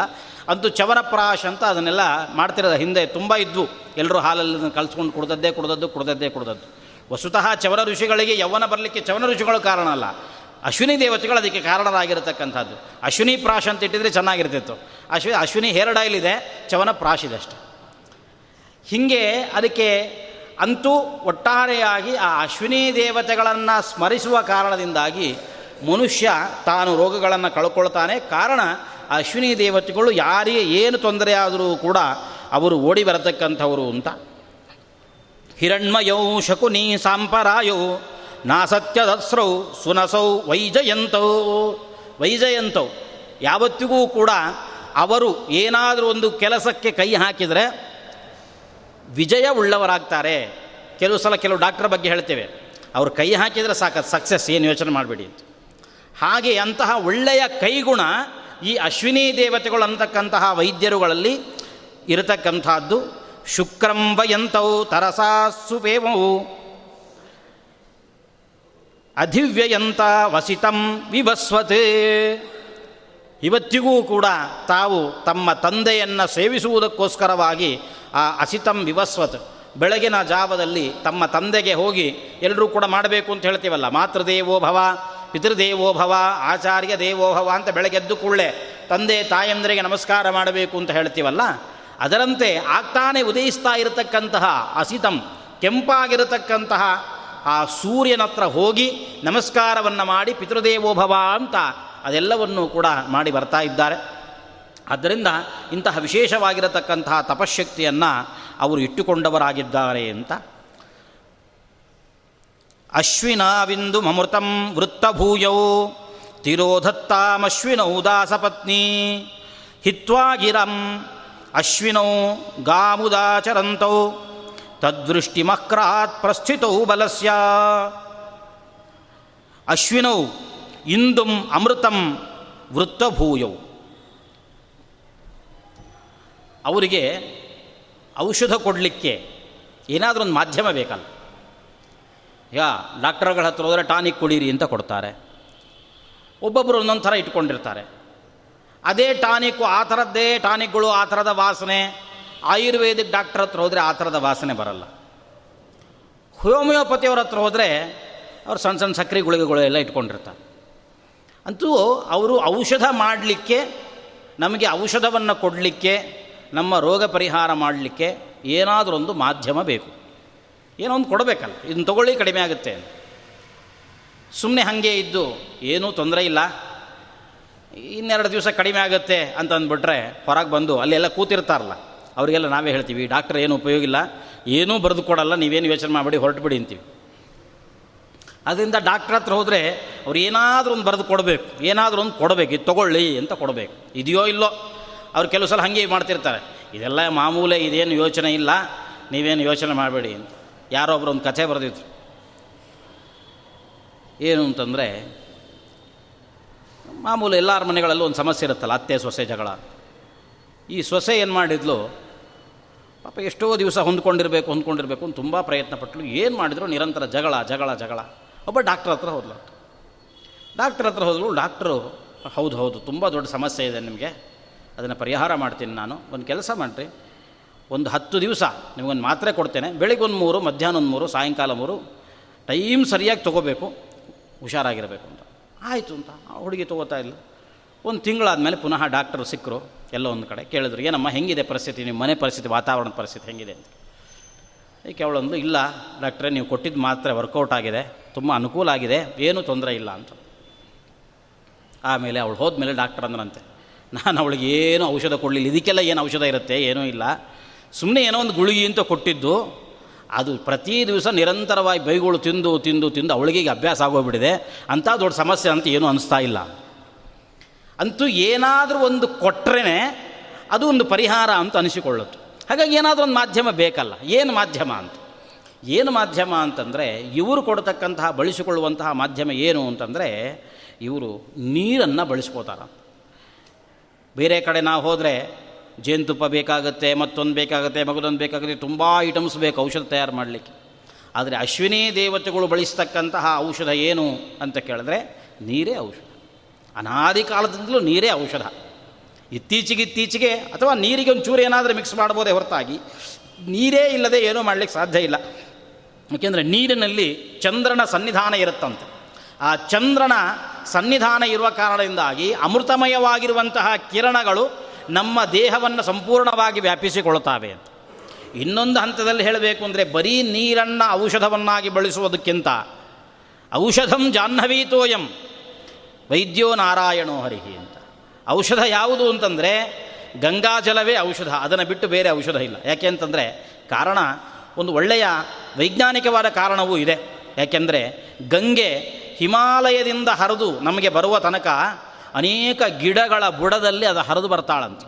ಆ ಎಲ್ಲ ಗಿಡಗಳ ವನಸ್ಪತಿಗಳ ಶಕ್ತಿ ಆ ಗಂಗೆಯಲ್ಲಿ ಅಡಗಿರುವ ಕಾರಣದಿಂದಾಗಿ ಗಂಗಾಜಲವು ಅದು ಔಷಧ ಅಂತ ಅದನ್ನು ಕರೆದಿದ್ದಾರೆ. ಮನುಷ್ಯನಿಗೆ ಏನಾದರೂ ರೋಗ ಬಂದರೆ ಅದನ್ನು ತಗೊಳ್ಳಿಕ್ಕೆ ಅಂತ ಹಿಂದಿನ ಕಾಲದಲ್ಲಿ ತಂದಿಟ್ಕೋತಾ ಇದ್ರು. ಇವತ್ತಿಗೂ ತಂದಿಟ್ಕೋತಾ ಇದ್ದೀವಿ, ಯಾಕೆ ಬಳಸಿದ್ದೀವಿ ಅಂತ ಎಲ್ರಿಗೂ ಗೊತ್ತು. ಔಷಧ ಪರಿಹಾರ ಆಗಲಿ ಅಂತಲ್ಲ. ಇನ್ನೇನೂ ಇವನು ಉಪಯೋಗಕ್ಕಿಲ್ಲ. ಎಲ್ಲರೂ ಕೈ ಬಿಟ್ಟಿದ್ದಾರೆ ಅಂತಂದರೆ ಒಂದು ಮೂರು ಹಾಕಿಬಿಟ್ರಿ, ಒಂದು ಮೂರು ಸಲ ಹಾಕಿಬಿಟ್ರೆ ನಾರಾಯಣ ನಾರಾಯಣ ಅಂತೇಳಿ ಅನುಕೂಲ ಆಗುತ್ತೆ ಅಂತ ಹೋಗಲಿಕ್ಕೆ ಅಂತ. ಅಂತೂ ಔಷಧ ಇರೋದು, ಜಾಹ್ನವಿ ತೋಯ ಇರೋದು ಯಾಕೆ ಅಂತಂದರೆ ರೋಗ ಪರಿಹಾರಕ್ಕೋಸ್ಕರ ಅಂತ. ಹಾಗೆ ಇವರು ಬಳಸ್ತಕ್ಕಂಥದ್ದು ಯಾವುದನ್ನು ಅಂದರೆ ಕೇವಲ ನೀರನ್ನೇ. ನಾವು ಗಮನಿಸಿರಬಹುದು. ರಾಯರ ಸ್ತೋತ್ರದಲ್ಲಿ ಯಃ ಜಲಮೇತೇನ ಸ್ತೋತ್ರೈಣೈವಾಭಿಮಂತ್ರಿತಂ, ತಸ್ಯ ಕುಕ್ಷಿಗತಾ ದೋಷಾ ಸರ್ವೇ ನಶ್ಯಂತಿ ತಕ್ಷಣಾತ್ ರಾಯರ ಸ್ತೋತ್ರವನ್ನು ಜಪ ಮಾಡಿ ಕುಡಿಬೇಕು. ಕೂಡಲೇ ನಿಮಗೆ ಹೊಟ್ಟೆಯಲ್ಲಿರತಕ್ಕಂಥ ಹೊಟ್ಟೆ ನೋವು, ಮುಂತಾಗಿರುವ ಎಲ್ಲ ದೋಷಗಳು ಕೂಡ ಪರಿಹಾರ ಆಗುತ್ತೆ. ಅಂತ ಹೇಳಿದ್ರು ಯಾವುದನ್ನು ಮುಟ್ಟಿ ಜಪ ಮಾಡಬೇಕು? ಕೇವಲ ಜಲಂ ಏತೇನ. ನೀರನ್ನು ಮುಟ್ಟಿ ಜಪ ಮಾಡಿರಿ, ನೀರನ್ನು ಕೂಡಿರಿ, ಎಲ್ಲ ಪರಿಹಾರ ಆಗುತ್ತೆ. ಇದಕ್ಕೆ ಯಾವುದು ಮತ್ತೊಂದು ಮಗದೊಂದು ಅಂತ ಏನೇನು ಬೇಡ. ನಮಗೆ ಆ ನಂಬಿಕೆ ಇರಬೇಕಷ್ಟು. ಆ ವೈದ್ಯನಲ್ಲೂ ಆ ನಂಬಿಕೆ ಇರಬೇಕು. ವೈದ್ಯ ಕೊಟ್ಟ ಮಾತ್ರೆಯಲ್ಲೂ ನಂಬಿಕೆ ಇರಬೇಕು. ಅವರು ಮಂತ್ರ ಮಾಡಿದರೆ ಮಂತ್ರದಲ್ಲೂ ನಂಬಿಕೆ ಇರಬೇಕು. ಎಷ್ಟೋ ಜನ ಹಾ ಹಾವು ಕಚ್ಚೋದು, ಸರ್ಪ ಸುತ್ತಾಗೋದು, ಇವತ್ತಿಗೂ ಕೂಡ ನಡೀತಾ ಇರುತ್ತೆ. ಸರ್ಪ ಸುತ್ತು ಅದು ಇದು ಅಂತಾರೆ. ಯಾರ್ಯಾರು ಡಾಕ್ಟರ್ಗಳ ಹತ್ರ ಹೋಗೋದು, ಅದು ವಾಸಿ ಆಗಲಿಲ್ಲ, ಯಾರೋ ಆಚಾರ ಮಂತ್ರ ಹಾಕ್ತಾರಂತೆ, ಅವ್ರ ಹತ್ರ ಹೋದ್ವಿ, ಮಂತ್ರ ಹಾಕಿಸ್ಕೊಂಡ್ವಿ, ಕಡಿಮೆ ಆಯಿತು ಅಂತ ಅದು ನಂಬಿಕೆ ಇಲ್ಲ ಅಂದರೆ ಅದು ಫಲ ಕೊಡಲ್ಲ. ನಂಬಿಕೆ ಇದ್ದರೆ ಅದು ನಮಗೆ ಫಲವನ್ನು ಕೊಡುತ್ತೆ. ಆದ್ದರಿಂದ ಬರೀ ನೀರು ಅಂತ ಅದನ್ನು ನಗಣ್ಯ ಮಾಡದೆ, ಅದರಲ್ಲಿ ಆ ಶಕ್ತಿ ಇದೆ ಅನ್ನುವ ನಂಬಿಕೆಯಿಂದ ಅದನ್ನು ಸ್ವೀಕಾರ ಮಾಡಿದರೆ, ರಾಯರ ಗುರುಸ್ತೋತ್ರಕ್ಕೆ ಅಂತಹ ಒಂದು ಶಕ್ತಿ ಇದೆ ಅಂತ ಅದನ್ನು ಮನಗಂಡ್ರೆ ಖಂಡಿತವಾಗಿಯೂ ಕೂಡ ಅದೆಲ್ಲವೂ ಕೂಡ ಫಲವನ್ನು ಕೊಡುತ್ತೆ. ಅದರಂತೆ ಇವರು ನಮಗೆ ಆ ರೀತಿಯಲ್ಲಿ ನೀರಿನ ಮುಖಾಂತರವಾಗಿ ಔಷಧವನ್ನು ಕೊಡತಕ್ಕಂಥವರು ಅಂತ ಅವರನ್ನು ಸ್ತೋತ್ರ ಮಾಡಿದ್ದಾರೆ. ಎಲ್ಲಿ ತನಕ ಅಂದರೆ, ಮುಖೇನ ಗರ್ಭಂ ಲಭತಾಂ ಯುವಾನೋ ಗತಾಸುರೇ ತತ್ ಪ್ರಪದೇನ ಸೂತೆ ಸದ್ಯೋ ಜಾತೋ ಮಾತರಮತ್ತಿ ಗರ್ಭ ತಾವಶ್ವಿನೋ ಮುಂಚಥೋ ಜೀವಸೇಗಾಂ. ಹೇಳಿದ್ರು. ಹೊಸ್ತಾಗಿ ಮದುವೆ ಆಗಿರತಕ್ಕಂತಹ ಯುವಾನವು ಯುವಕರಾಗಿರತಕ್ಕಂತಹ ಗಂಡ ಹೆಂಡತಿ ಇದ್ದಾರೆ. ಅವರಿಗೆ ನಿನ್ನ ಅನುಗ್ರಹದಿಂದ ಅವರು ನಿನ್ನನ್ನು ಸ್ತೋತ್ರ ಮಾಡಿದರೆ ಒಳ್ಳೆ ಮಕ್ಕಳನ್ನು ಹಡೀತಾರೆ. ಮುಖಂ ಮುಖೇನ ಗರ್ಭಂ ಲಭತಾಂ ಯುವಾನು, ಗತಾಸುರೇ ತತ್ ಪ್ರಪದೇನ ಸೂತೆ.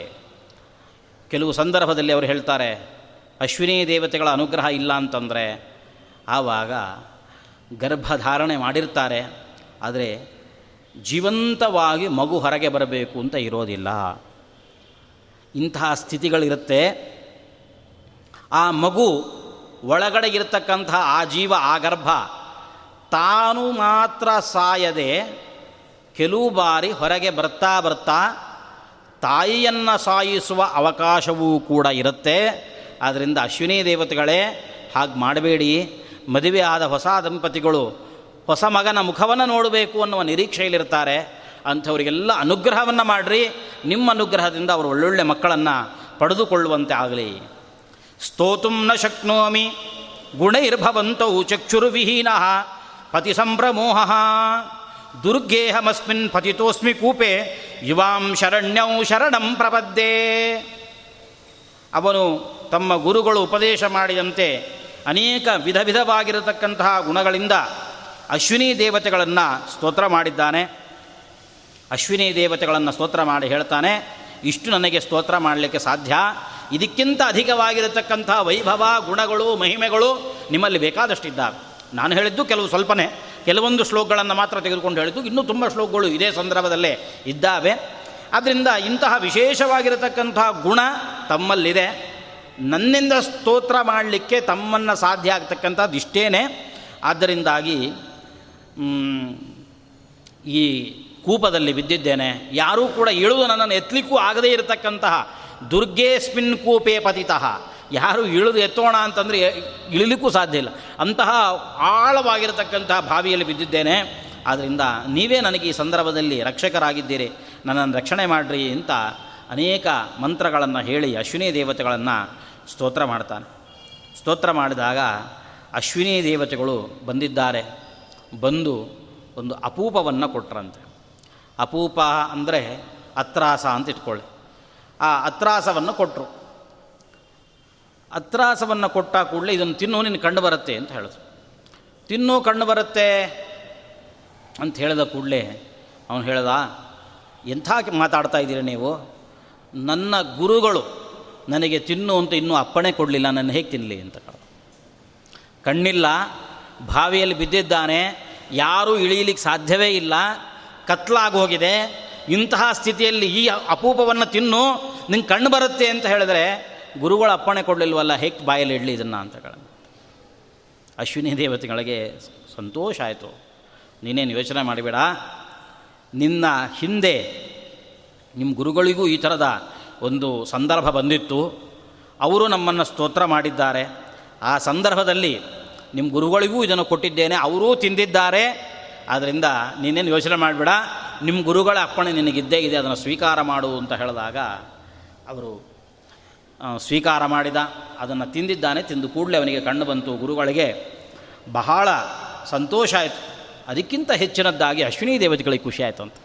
ಎಂಥ ಒಂದು ಗುರು ಶಿಷ್ಯರನ್ನು ನಾವು ನೋಡ್ತಾ ಇದ್ದೇವೆ ಅಂತ ಬಹಳ ಸಂತೋಷ ಆಯಿತು.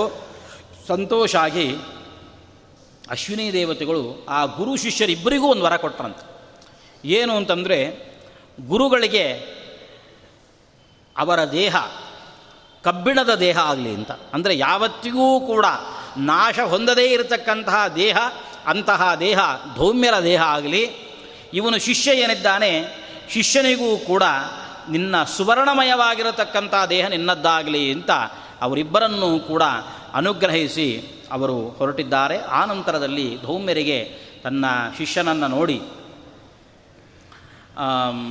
ಬಹಳ ಸಂತೋಷ ಆಯಿತು. ಸಂತೋಷ ಆಗಿ ಅವರು ಅವನಿಗೆ ಮೆಚ್ಚಿ ಅನುಗ್ರಹವನ್ನು ಮಾಡಿದ್ದಾರೆ. ಸರ್ವೇಶ ತೇ ವೇದಾ ಪ್ರತಿಭಾಸ್ಯಂತಿ, ಸರ್ವಾಣಿ ಚ ಧರ್ಮಶಾಸ್ತ್ರಾಣಿ. ನಿನಗೆಲ್ಲ ಶಾಸ್ತ್ರ, ಎಲ್ಲ ವೇದ ನಿನಗೆ ಬರುತ್ತೆ. ನೀನೇನು ಯೋಚನೆ ಮಾಡಬೇಡ ಅಂತ ಹೇಳಿ ಅವರು ಅನುಗ್ರಹವನ್ನು ಮಾಡಿ ಕಳಿಸಿದ್ದಾರೆ. ಆನಂತರದಲ್ಲಿ ಇನ್ನೊಬ್ಬ ಶಿಷ್ಯನ ಕಥೆ. ಆರುಣಿ ಉಪಮನ್ಯು ಇನ್ನೊಬ್ಬ ಇದ್ದಾನೆ, ಬೈದ ಅಂತ ಮತ್ತೊಬ್ಬ ಶಿಷ್ಯ. ಬೈದ ಅಂದರೆ ಕನ್ನಡದ ಬೈದ ಅಲ್ಲ. ಅವನು ಬೈದು ಬಿಟ್ಟು ನಮ್ಮನ್ನು ಅಂತೀವಲ್ಲ. ಅವನು ನಮ್ಮನ್ನು ನಿಂದನೆ ಮಾಡಿದ ಅನ್ನೋ ಅರ್ಥದಲ್ಲಿ ಬೈದ ಅಂತೀವಿ. ಹಾಗಿಲ್ಲ ಪಾಪ ಅವನು. ತುಂಬ ಒಳ್ಳೆಯವನು. ಯಾರನ್ನೂ ಕೂಡ ನಿಂದಿಸುವವನಲ್ಲ ಬೈದ. ವೇದ ಅಂತಲೂ ಕೆಲವು ಕಡೆ ಅವನನ್ನು ಕರೆದಿದ್ದಾರೆ. ಕೆಲವು ಕಡೆ ಬೈದ ಅಂತ ಅವನ ಹೆಸರನ್ನು ಕರೆದಿದ್ದಾರೆ. ಅಂತಹ ಹುಡುಗ ಅವರ ಹತ್ರ ಅವರ ಶುಶ್ರೂಷೆಯನ್ನು ಕೂಡ ವಿಶೇಷವಾಗಿ ಮಾಡಿದ್ದಾನಂತೆ. ಮಾಡಿ ಅವನಿಗೆ ಹೇಗೆ ಸೇವೆ ಮಾಡಿದ ಅಂತಂದರೆ ಹೇಳಿದರು, ಅವನು ಗೌರಿವ ನಿತ್ಯಂ ಗುರುಣ ಧೂರುಷು ನಿಯುಜ್ಯಮಾನ. ಇಡೀ ಆಶ್ರಮದಲ್ಲಿ ಏನಾದರೂ ತುಂಬ ತುಂಬ ಭಾರದ ವಸ್ತುಗಳನ್ನು ಹೊರಬೇಕು ಅಂತ ಇದ್ದರೆ ಇವನು ಕಡಿದು ಬಿಡೋರಂತ, ಬೈದನನ್ನು. ಅವನು ತನ್ನ ದೇಹಕ್ಕೆ ಅದರಿಂದ ಹೊರಲಿಕ್ಕೆ ಸಾಧ್ಯವಾ? ಈ ದೇಹದಿಂದ ಆ ಭಾರವನ್ನು ಹೊರಲಿಕ್ಕಾಗುತ್ತೋ ಇಲ್ವೋ? ಯೋಚನೆ ಮಾಡ್ತಾ ಇರಲಿಲ್ಲ. ಗುರುಗಳು ಹೇಳಿದ್ದಾರೆ. ಅನ್ ಅಷ್ಟೆಲ್ಲವನ್ನೂ ಕೂಡ ಒಂದು ಎತ್ತಿನಂತೆ ಹೊತ್ತು ಎತ್ತಿನ ಕೆಲಸವನ್ನು ಮಾಡಿದ್ದ. ಅವನಿಗೂ ಕೂಡ ಗುರುಗಳು ಬಹಳ ಸಂತೋಷ ಆಯಿತು. ಸಂತೋಷ ಆಗಿ ಅವನಿಗೂ ಕೂಡ ಇದೇ ಥರ ಅನುಗ್ರಹವನ್ನು ಮಾಡಿ ಕಳಿಸಿದ್ದಾರೆ. ಅಂತಹ ಬೈದ ತನ್ನ ವಾಪಸ್ ಮನೆಗೆ ಹೋದ. ಮದುವೆ ಮಾಡಿಕೊಂಡ ಬೈದ ತನ್ನ ಮನೆಯಲ್ಲಿ ವಾಸವಾಗಿದ್ದ. ಹಿಂದಿನ ಕಾಲದಲ್ಲಿ ಬ್ರಾಹ್ಮಣರನ್ನು ನೆನೆಸಬೇಕು. ಈ ಋಷಿಮುನಿಗಳನ್ನೆಲ್ಲ ಪ್ರತಿ ದಿವಸ ಬೆಳಗಾದ ಕೂಡಲೇ ನಾವು ನೆನೆಸ್ಬೇಕಂತ. ಅದಕ್ಕೆ ಮಂಗಳಾಷ್ಟಕದಲ್ಲಿ ಅವ್ರನ್ನೆಲ್ಲ ಇದ್ದಾರೆ. ವಿಶ್ವಾಮಿತ್ರ ಪರಾಶರೌರ್ವ ಭೃಗವೋ ಅಗಸ್ತ್ಯ ಪುಲಸ್ತ್ಯ ತ್ರಿಮರೀಚಕ ಉತ್ಸಪುಲಹಾಹ ಶಕ್ತಿರುವ ಶಿಷ್ಠೋಂಗಿರಾಹಾ.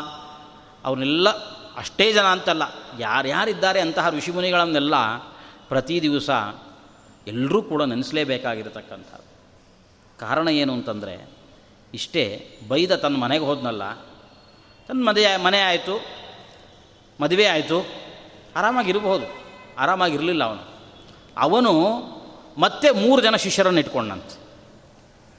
ಗುರುಗಳಿಂದ ಏನು ಕಲಿತ ಅಂತಂದರೆ, ತನ್ನ ಗುರುಗಳು ಹೇಗೆ ತನ್ನನ್ನು ತಮ್ಮ ಮನೆಯಲ್ಲಿಟ್ಟುಕೊಂಡು ಸಾಕಿದ್ದಾರೆ, ವೇದವನ್ನು ಹೇಳಿಕೊಟ್ಟಿದ್ದಾರೆ, ಪಾಠ ಹೇಳಿಕೊಟ್ಟಿದ್ದಾರೆ, ಅದರಂತೆ ನಾನೂ ಕೂಡ ನನ್ನ ಶಿಷ್ಯರಿಗೆ ಪಾಠ ಮಾಡಬೇಕು ಅಂತ ಇಟ್ಕೊಳ್ತಾ ಇತ್ತು ಎಂತಹ ರಾಜನ ಮಗನೇ ಆಗಿರಬಹುದು ಅವನು ಬಂದು ಗುರುಗಳ ಹತ್ರ ಇರ್ತಾನೆ. ಇವತ್ತಿನ ಹಾಗೆ ತಿಂಗಳು ತಿಂಗಳಿಗೆ ಒಂದಿಷ್ಟು ದುಡ್ಡು ಕೊಡೋದು, ಸಂಭಾವನೆ ಕೊಡೋದು, ವಾರಕ್ಕೆ ಒಂದಿಷ್ಟು ಕೊಡೋದು ಇರಲಿಲ್ಲ. ಹೋಗಿ ಬಿಡೋದಷ್ಟೇ. ಮತ್ತಿನ್ನೇನು ಅಂದರೆ ಪೂರ ಬಿಟ್ಟು ಬರುವಾಗ ಏನಾದರೂ ಒಂದು ಗುರು ದಕ್ಷಿಣೆ ಕೊಡಬೇಕು ಅಂತ. ಅಷ್ಟೇ ಹೊರತಾಗಿ ಇವರು ಗುರುಗಳಿದ್ದಾರೆ, ನಮ್ಮ ಮಗ ಅಲ್ಲಿದ್ದಾನೆ, ಒಂಚೂರು ಏನಾದರೂ ಅವರಿಗೆ ಅಕ್ಕಿ, ಬೇಳೆ ಕೊಟ್ಟು ಕಳಿಸ್ತಾ ಇರೋಣ. ಯಾರು ಯಾವ ಯೋಚನೆಯನ್ನು ಕೂಡ ಮಾಡ್ತಾ ಇರಲಿಲ್ಲ. ಅದು ಆ ಗುರುಗಳ ಜವಾಬ್ದಾರಿ. ಪ್ರತಿಯೊಬ್ಬ ವ್ಯಕ್ತಿ ತಾನು ಅಧ್ಯಯನ ಮುಗಿಸಿಕೊಂಡು ವಾಪಾಸು ತನ್ನ ಮನೆಗೆ ಬರುವಾಗ ವೇದವ್ಯಾಸ ದೇವರನ್ನು ಪ್ರಾರ್ಥನೆ ಮಾಡಿಕೊಳ್ತಾನಂತೆ. ಯಶ್ಚಂದಸಾಮೃಷಭೋ ವಿಶ್ವರೂಪ ಛಂದೋಭ್ಯೋಧ್ಯಮೃತಾತ್ ಸಂಬಭೂವ, ಸಮೇಂದ್ರೋ ಮೇಧಯಾ ಸ್ಮೃಣೋತು. ಯಶ್ಚಂದಸಾಂ ವೃಷಭ ವಿಶ್ವರೂಪ, ಆ ವೇದವ್ಯಾಸ ದೇವರಿದ್ದಾರಲ್ಲ ಸಮ ಇಂದ್ರ ಮೇಧಯಾ ಸ್ಪೃಣೋತು ಆ ವೇದವ್ಯಾಸ ದೇವರೇ ನನಗೆ ಮೇಧಾಶಕ್ತಿಯನ್ನು ಕೊಡ್ರಿ. ಅಮೃತಸ್ಯ ದೇವಧಾರಣೋ ಭೂಯಾಸಂ. ನನ್ನ ಗುರುಗಳು ಕೊಟ್ಟಿರತಕ್ಕಂತಹ ಆ ಜ್ಞಾನಾಮೃತ ಏನಿದೆ, ಅದನ್ನು ನಾನು ತಲೆಯಲ್ಲಿ ಇಟ್ಟುಕೊಳ್ಳುವಂತೆ ನೀವು ಅನುಗ್ರಹವನ್ನು ಮಾಡ್ರಿ. ಅದು ಯಾವತ್ತಿಗೂ ಕೂಡ ನನಗೆ ಮರೀಬಾರ್ದು. ಅನಿಸ್ತಾ ಇರುತ್ತೆ. ಅವತ್ತು ಯಾವತ್ತೋ ಪಾಠ ಕೇಳಿದ್ವಿ, ಈಗೆಲ್ಲ ಮರ್ತೋಗ್ಬಿಟ್ಟಿದೆ ವಯಸ್ಸಾಯಿತು. ಅವ್ರು ಕೇಳ್ತಾರೆ, ನಿತ್ಯ ನಿರಂತರವಾಗಿ ವೇದವ್ಯಾಸ ದೇವರನ್ನು ಪ್ರಾರ್ಥನೆ ಮಾಡ್ತಾರೆ. ಇದು ನನಗೆ ಮರೀಬಾರದು. ಹಾಗೆ ಅನುಗ್ರಹ ಮಾಡಿರಿ. ಮರಿಬಾರ್ದು ಅಂದ್ರೆ ಏನು ಮಾಡಬೇಕು? ನಾವು ಇನ್ನೊಬ್ಬರಿಗೆ ಪಾಠ ಮಾಡಬೇಕು. ಅದೇ ತಾನೇ ಜ್ಞಾನ ಪ್ರವಾಹ, ಜ್ಞಾನವನ್ನು ಉಳಿಸ್ಕೊಂಡು ಬರುವ ಕ್ರಮ ಏನು ಅಂತಂದರೆ, ನಾವು ಹತ್ತು ಪುಸ್ತಕ ಪ್ರಿಂಟ್ ಮಾಡಿಟ್ಟಿದ್ದೀವಿ ಅಂತಂದರೆ, ಜ್ಞಾನ ಉಳಿದಿದೆ ಅಂತ ಅರ್ಥ ಅಲ್ಲ. ಅದರ ಬದಲಾಗಿ ಹತ್ತು ಜನ ಶಿಷ್ಯರನ್ನು ತಯಾರು ಮಾಡಿದ್ದೇವೆ ಅಂತಂದರೆ, ಪ್ರತಿಯೊಬ್ಬ ಮನುಷ್ಯನಿಗೆ ತನ್ನ ಶಿಷ್ಯರನ್ನು ಯಾವ ರೀತಿಯಲ್ಲೂ ತಯಾರು ಮಾಡಲಿಕ್ಕಾಗುತ್ತೆ. ಒಬ್ಬ ಒಳ್ಳೆ ಡಾಕ್ಟರ್ ಇದ್ದಾನೆ, ಆಯುರ್ವೇದಿಕ್ ಡಾಕ್ಟರ್ ಇದ್ದಾನೆ ಅಂತಂದರೆ, ಅವನಿಗೆ ತಿಳಿಯದೆ ಮುಂದಿನ ಪರಂಪರೆಯಲ್ಲಿ ಎಷ್ಟೋ ಅದು ಸಿಕ್ಕೋದಿಲ್ಲ. ಆವಾಗ ತಮ್ಮ ಶಿಷ್ಯರಿಗೆ ಅದನ್ನು ಉಪದೇಶ ಕೊಡಬೇಕು. ಅದಕ್ಕೆ ಧರ್ಮಶಾಸ್ತ್ರದ ಒಂದು ಮಾತು ಇದೆ. ಒಳ್ಳೆಯ ವಿದ್ಯೆ ತಾನು ಪಡೆದುಕೊಂಡಿದ್ದು, ಒಳ್ಳೆಯ ಶಿಷ್ಯ ತನ್ನ ಬಳಿ ಇದ್ದಾನೆ ಅಂದರೆ, ಅವನಿಗೆ ನಾನೇನಾದರೂ ಈ ವಿದ್ಯೆಯನ್ನು ಕೊಟ್ಟು ಬಿಟ್ಟರೆ ಇವು ನನಗಿಂತ ಬೆಳ, ದೊಡ್ಡವನಾಗಿ ಬೆಳೆದು ಬಿಟ್ಟರೆ ಹೀಗೆ ಯೋಚನೆಯನ್ನು ಮಾಡಿ, ನಾಳೆ ಇವನೇ ನನ್ನ ಮೇಲೆ ದಬ್ಬಾಳಿಕೆಯನ್ನು ಮಾಡಲಿಕ್ಕೆ ಶುರು ಮಾಡಿದರೆ, ಅಂತ ಯೋಚನೆ ಮಾಡಿ ತನ್ನ ವಿದ್ಯೆಯನ್ನು ಯಾರು ತನ್ನ ಶಿಷ್ಯನಿಗೆ ಕೊಡೋದಿಲ್ವೋ, ಅವನು ಮುಂದಿನ ಜನ್ಮದಲ್ಲಿ ಬಲೀವರ್ಧೋ ಭವೇ ಧ್ರುವಂ ಅವನು ಎತ್ತಾಗಿ ಹುಡ್ತಾನಂತ. ಯಾಕೆಂದರೆ ಈ ವಿದ್ಯೆ ಎನ್ನುವಂತಹ ಭಾರವನ್ನು ತನ್ನ ತಲೆಯಲ್ಲೇ ಹೊತ್ತುಕೊಂಡು ಅದನ್ನು ಕೆಳಗಿಳಿಸದೆ ಹೋಗಿಬಿಟ್ನಲ್ಲ? ಆದ್ದರಿಂದಾಗಿ ಮುಂದಿನ ಜನ್ಮದಲ್ಲಿ ಅದೇ ಭಾರವನ್ನು ಹೊತ್ತುಕೊಳ್ಳುವ ಎತ್ತಾಗಿ ಹುಟ್ಟುಬಿಡ್ತಾನೆ ಅದರಿಂದ ಯಾವುದೇ ಒಂದು ಯಾವುದೇ ಒಂದು ವಿದ್ಯೆ, ಸಂಗೀತ ವಿದ್ಯೆ ಆಗಿರ್ಬೋದು, ಒಂದು ಶಿಲ್ಪಕಲೆ ಆಗಿರ್ಬೋದು, ಅಥವಾ ಒಂದು ಚಿತ್ರಕಲೆ ಆಗಿರ್ಬೋದು, ವೈದ್ಯಕೀಯ ಆಗಿರ್ಬೋದು, ಯಾವುದೇ ಎಷ್ಟೋ ಜನ ಇದನ್ನೆಲ್ಲ ಮಾಡ್ತಿರ್ತಾರಲ್ಲ. ಆ ಸರ್ಪ ಸುತ್ತು ಅದು ಇದೆಲ್ಲ ಕಡಿಮೆ ಮಾಡೋದಿರುತ್ತೆ. ಅವರು ತಮ್ಮ ಮಕ್ಕಳಿಗೆ ಅದನ್ನು ಹೇಳ್ಕೊಡ್ಬೇಕು. ಅಥವಾ ತಮ್ಮ ಶಿಷ್ಯರನ್ನು ಯಾರನ್ನಾದ್ರೂ ಹುಡುಕಿ ಹೇಳ್ಕೊಳ್ಬೇಕು ಅವರು ಸತ್ತು ಕೂಡಲೇ ಅದು ಹಾಗೆ ಹೋಯಿತು ಅಂತಂದರೆ ಏನು ಪ್ರಯೋಜನ? ಅಷ್ಟು ಒಳ್ಳೆಯ ವೇದ ವಿದ್ಯೆ ಎಲ್ಲ ಇದ್ದು ಕೂಡ ಏನು ಪ್ರಯೋಜನಕ್ಕಿಲ್ಲ ಅಂತ ಆಗುತ್ತೆ. ರಾಮ ವಿಶ್ವಾಮಿತ್ರ ಹತ್ರ ಬಂದ ಕೂಡಲೇ ವಿಶ್ವಾಮಿತ್ರರು ರಾಮ ಲಕ್ಷ್ಮಣರಿಗೆ ಮೊದಲು ಒಂದು ಎರಡು ಮಂತ್ರಗಳನ್ನು ಉಪದೇಶ ಮಾಡಿದ್ರಂತೆ. ಆ ಎರಡು ಮಂತ್ರ ಯಾವುದು ಅಂತಂದರೆ ಬಲ ಅತಿಬಲ ಅಂತ ಆ ಮಂತ್ರಗಳಂತ. ಆ ಮಂತ್ರಗಳನ್ನು ಯಾಕೆ ಕೊಟ್ಟರು ಅಂದರೆ ವಿಶ್ವಾಮಿತ್ರ ಹೇಳಿದರು ನಿಮಗೆ ತುಂಬ ಹಸಿವೆ ಆದರೆ, ಎಲ್ಲಾದರೂ ಬಾಯಾರಿಕೆ ಅಂತ ಅನಿಸಿದರೆ, ಈ ಮಂತ್ರಗಳನ್ನು ಹೇಳ್ಕೊಳ್ರಿ, ನಿಮಗೆ ಹಸಿವೆನೂ ಪರಿಹಾರ ಆಗುತ್ತೆ, ಬಾಯಾರಿಕೆನೂ ಪರಿಹಾರ ಆಗುತ್ತೆ. ಇಂಥ ಮಂತ್ರ ಇದ್ದರೆ ಯಾರ ಹತ್ರ ದೇಹಿ ಅಂತ ಯಾಕೆ ನಾವು ಭಿಕ್ಷೆ ಬೇಡಲಿಕ್ಕೆ ಹೋಗ್ತೇವೆ? ಯಾ ಅವಕಾಶವೇ ಇಲ್ಲ.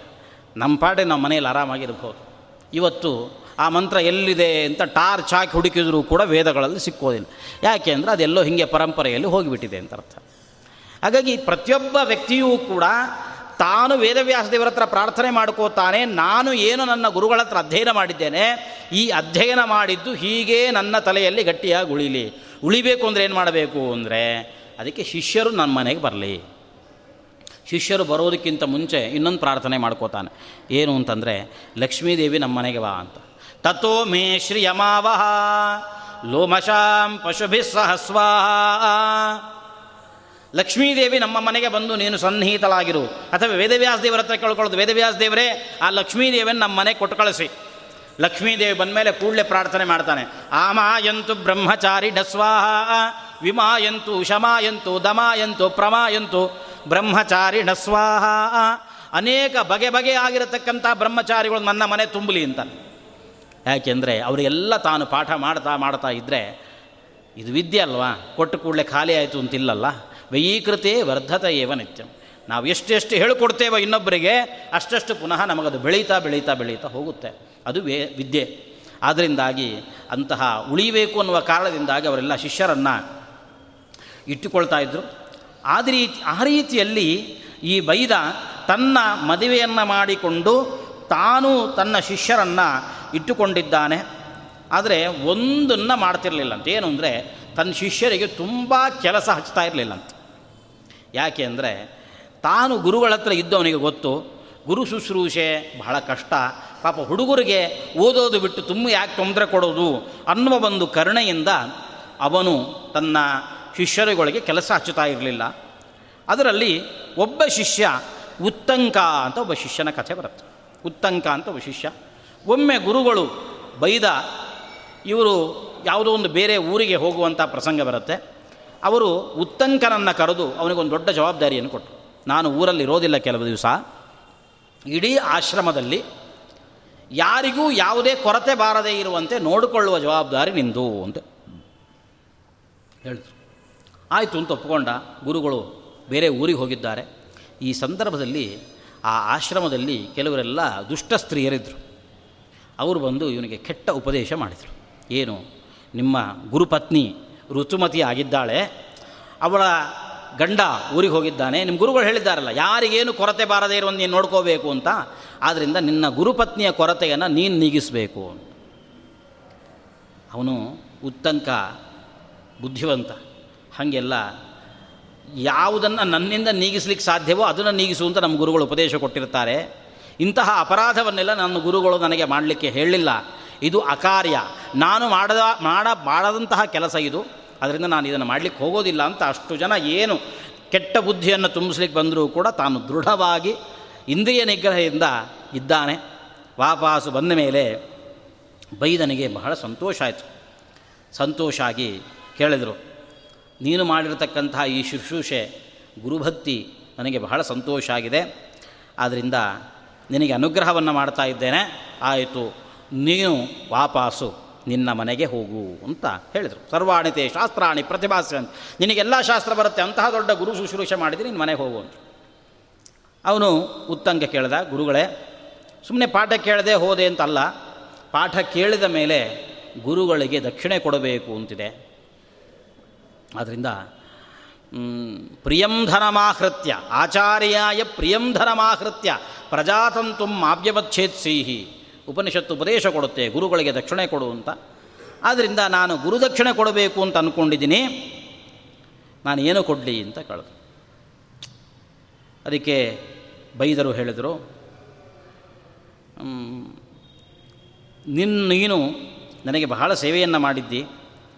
ಪ್ರೀತಿ ಪರಸ್ಪರೇಣ ನಾವು ಸಮೃದ್ಧ. ನನ್ನ ನಿನ್ನ ಅಲ್ಲಿರ್ತಕ್ಕಂತಹ ಪ್ರೀತಿ ಮತ್ತಷ್ಟು ಮತ್ತಷ್ಟು ಬೆಳೆದಿದೆ. ನಮ್ಮಿಬ್ಬರಲ್ಲಿಯೂ ಕೂಡ ಯಾವತ್ತಿಗೂ ಕೂಡ ದ್ವೇಷ, ಭಾವ ಅನ್ನುವಂಥದ್ದು ಬಾರದೇ ಇರಲಿ. ಆದ್ದರಿಂದ ನೀನು ಮಾಡಿದ ಶುಶ್ರೂಷೆಗೆ ನಾನು ಮೆಚ್ಚಿದ್ದೇನೆ. ದಕ್ಷಿಣ ಏನು ಅಂತ ಅವನು ಹೇಳಿಲ್ಲ. ಗುರುದಕ್ಷಿಣೆ ಏನು ಕೊಡಬೇಕು ಅಂತ ಹೇಳಿಲ್ಲ. ಅದೇ ಒಂದು ಅನುಗ್ರಹ ಮಾಡಿದ್ರಂತೆ. ಮೊದಲು ನಿನ್ನ ಮನೆಗೆ ಹೋಗ್ಬಿಡು, ಆರಾಮಾಗಿರು ಅಂತ ಹೇಳಿದರು.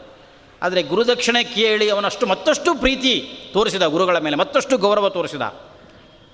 ಗುರುಗಳು ಹೇಳಿದರು, ನನ್ನ ನಿನ್ನ ಸ್ನೇಹ ಹೀಗೆ ಬೆಳಿಬೇಕು. ನನ್ನ ನಿನ್ನಲ್ಲಿ ಯಾವ ಕಾರಣಕ್ಕೂ ಕೂಡ ದ್ವೇಷ ಬರಬಾರ್ದು. ಅದೇನೇ ತಾನೇ ಎಲ್ಲರೂ ಪ್ರಾರ್ಥನೆ ಮಾಡೋದು. ಸಹನಾವವತು ಸಹನೋಭುನಕ್ತು ಸಹ ವೀರ್ಯಂಕರವಾವಹೈ ಮಾ ವಿದ್ವಿಷಾವಹೈ.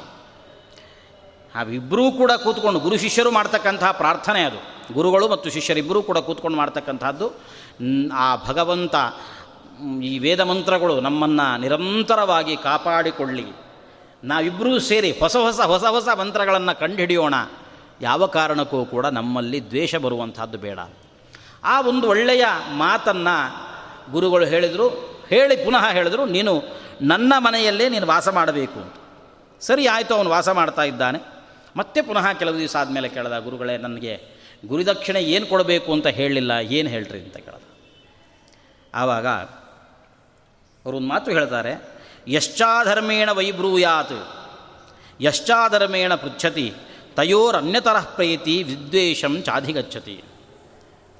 ಗುರು ಶಿಷ್ಯರಲ್ಲಿ ಎಂತಹ ಒಂದು ಬಾಂಧವ್ಯ ಇರಬೇಕು ಅಂತಂದರೆ ತಾಯಿ ಮತ್ತು ಮಗನಲ್ಲಿರ್ತಕ್ಕಂತಹ ಶುದ್ಧವಾದ ಒಂದು ಬಾಂಧವ್ಯ ಇರಬೇಕು ಅಂತ ಹೇಳಿದರು.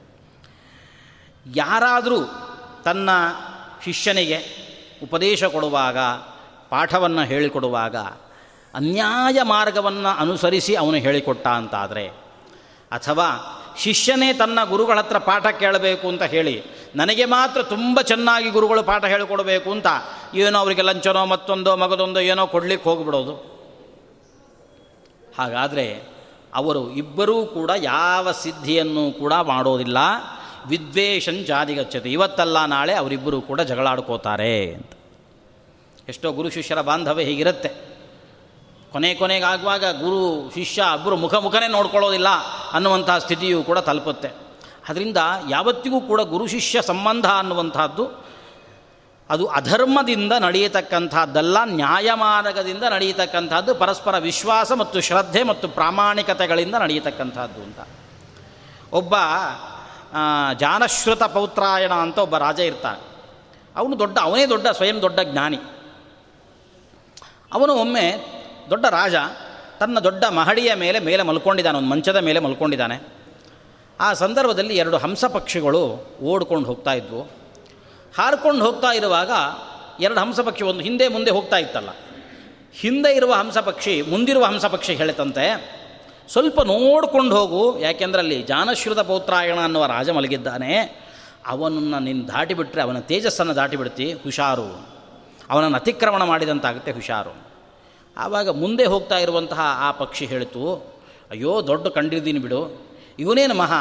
ರೈಕ್ವನಷ್ಟ ಅಂತ. ರೈಕ್ವನಷ್ಟು ದೊಡ್ಡ ಜ್ಞಾನಿನ ಇವನು, ಇವನೇನು ದೊಡ್ಡ ಶಕ್ತಿ ಅಂತ. ಆ ಹಂಸಗಳು ಮಾತಾಡಿಕೊಳ್ಳುವ ಆ ಮಾತು ಈ ರಾಜನ ಕಿವಿಗೆ ಬಿತ್ತು. ಇವನಿಗೇನು ಅಲ್ಲ, ತಾನು ಆ ರೈಕ್ವನನ್ನು ಹುಡುಕಬೇಕು ಅಂತ. ರೈಕ್ವನನ್ನು ಹುಡುಕಿದ, ಎಲ್ಲ ಕಡೆ ರೈಕ್ವನನ್ನು ಹುಡುಕಿದ, ಎಲ್ಲೂ ಸಿಕ್ಕಲಿಲ್ಲ ಎಲ್ಲ ದೊಡ್ಡ ದೊಡ್ಡ ಯೂನಿವರ್ಸಿಟಿಗಳಲ್ಲಿ ಹೋದ ಕಾಲೇಜ್ಗಳಿಗೆ ಹೋದ, ಎಲ್ಲೂ ರೈಕ್ವ ಸಿಕ್ಕಲಿಲ್ಲ ಕೊನೆಗೆ ಏನು ಮಾಡೋದು? ಎಲ್ಲೋ ಒಂದು ಕಡೆ ಗೊತ್ತಾಯಿತು, ರೈಕ್ವ ಇದ್ದಾನೆ. ರೈಕ್ವ ಸಿಕ್ಕ. ಎಲ್ಲಿ ಸಿಕ್ಕ? ಒಂದು ಜಾತ್ರೆ ನಡೀತಾ ಇದೆ. ಆ ಜಾತ್ರೆಯಲ್ಲಿ ಒಂದು ಎತ್ತಿನ ಗಾಡಿಯನ್ನು ನಿಲ್ಲಿಸಿದ್ದಾರೆ. ಎತ್ತಿನ ಗಾಡಿಯ ಕೆಳಗಡೆ ಒಂದು ಗೋಣಿ ಚೀಲದ ಮೇಲೆ ಈ ರೈಕ್ವ ಕೂತ್ಕೊಂಡಿದ್ದಾನೆ. ಕಜ್ಜಿ ಎಲ್ಲ ತುರಿಸ್ಕೋತಾ ಕೂತ್ಕೊಂಡಿದ್ದಂತೆ ಅವನು ನೋಡಿದರೆ, ಇವನೊಬ್ಬ ಅಂತಹ ಹಂಸ ಪಕ್ಷಿಗಳು ಮಾತಾಡಿಕೊಳ್ಳುವ ದೊಡ್ಡ ಜ್ಞಾನಿ ಅಂತ ಭ್ರಾಂತಿಯೂ ಬರಲಿಕ್ಕೆ ಸಾಧ್ಯ ಇಲ್ಲ. ಗೊತ್ತಾಯಿತು, ಹೋದ ಅವರ ಎದುರುಗಡೆ ಹೋಗಿ ನಿಂತುಕೊಂಡ, ನೀವು ದೊಡ್ಡ ಜ್ಞಾನಿಗಳಿದ್ದೀರಿ, ನನಗೆ ಪಾಠ ಮಾಡಬೇಕು. ಹೋಗುವಾಗಲೇ ಸಿಕ್ಕಾಪಟ್ಟೆ ಬಂಗಾರ, ಬೆಳ್ಳಿ, ಹಸುಗಳು ಎಲ್ಲ ತೊಗೊಂಡು ಹೋದ. ತೊಗೊಂಡು ಹೋದಾಗ ಅವ್ರ ಎದುರುಗಡೆದೆಲ್ಲ ಇಟ್ಟು, ನನಗೆ ಪಾಠ ಹೇಳಿಕೊಡಿ, ನೀವು ದೊಡ್ಡ ಜ್ಞಾನಿಗಳಿದ್ದೀರಿ, ಅಂತ ಕೇಳ್ದ. ಅವರು ಹೇಳಿದರು, ಅಹಹ ಹಾರೇತ್ವ ಶೂದ್ರ, ತವೈವ ಸಹ ಗೋಭಿರಸ್ತು. ಈ ನೀನು ತಂದಿರುವ ಹಸು, ಹಾರಗಳು, ಇದೇನೋ ಬೆಳ್ಳಿ, ಬಂಗಾರ ಎಲ್ಲ ತಂದಿಲ್ಲ ನೀನೇ ಇಟ್ಕೊ ನನಗೇನು ಬೇಡ ಅಂತ. ನನಗೇನು ಬೇಡ ಅಂದ ಕೂಡಲೇ ಈ ಜಾನಶ್ವರದ ಪೌತ್ರಾಯಣ ಏನು ಮಾಡಿದ ಅಂತಂದರೆ ಅವನು ಅರ್ಥ ಮಾಡಿಕೊಂಡ. ಯಾಕೆಂದ್ರೆ ಅವನು ರಾಜ ಅಲ್ವ, ಅವನಿಗೆ ಗೊತ್ತಿರುತ್ತೆ.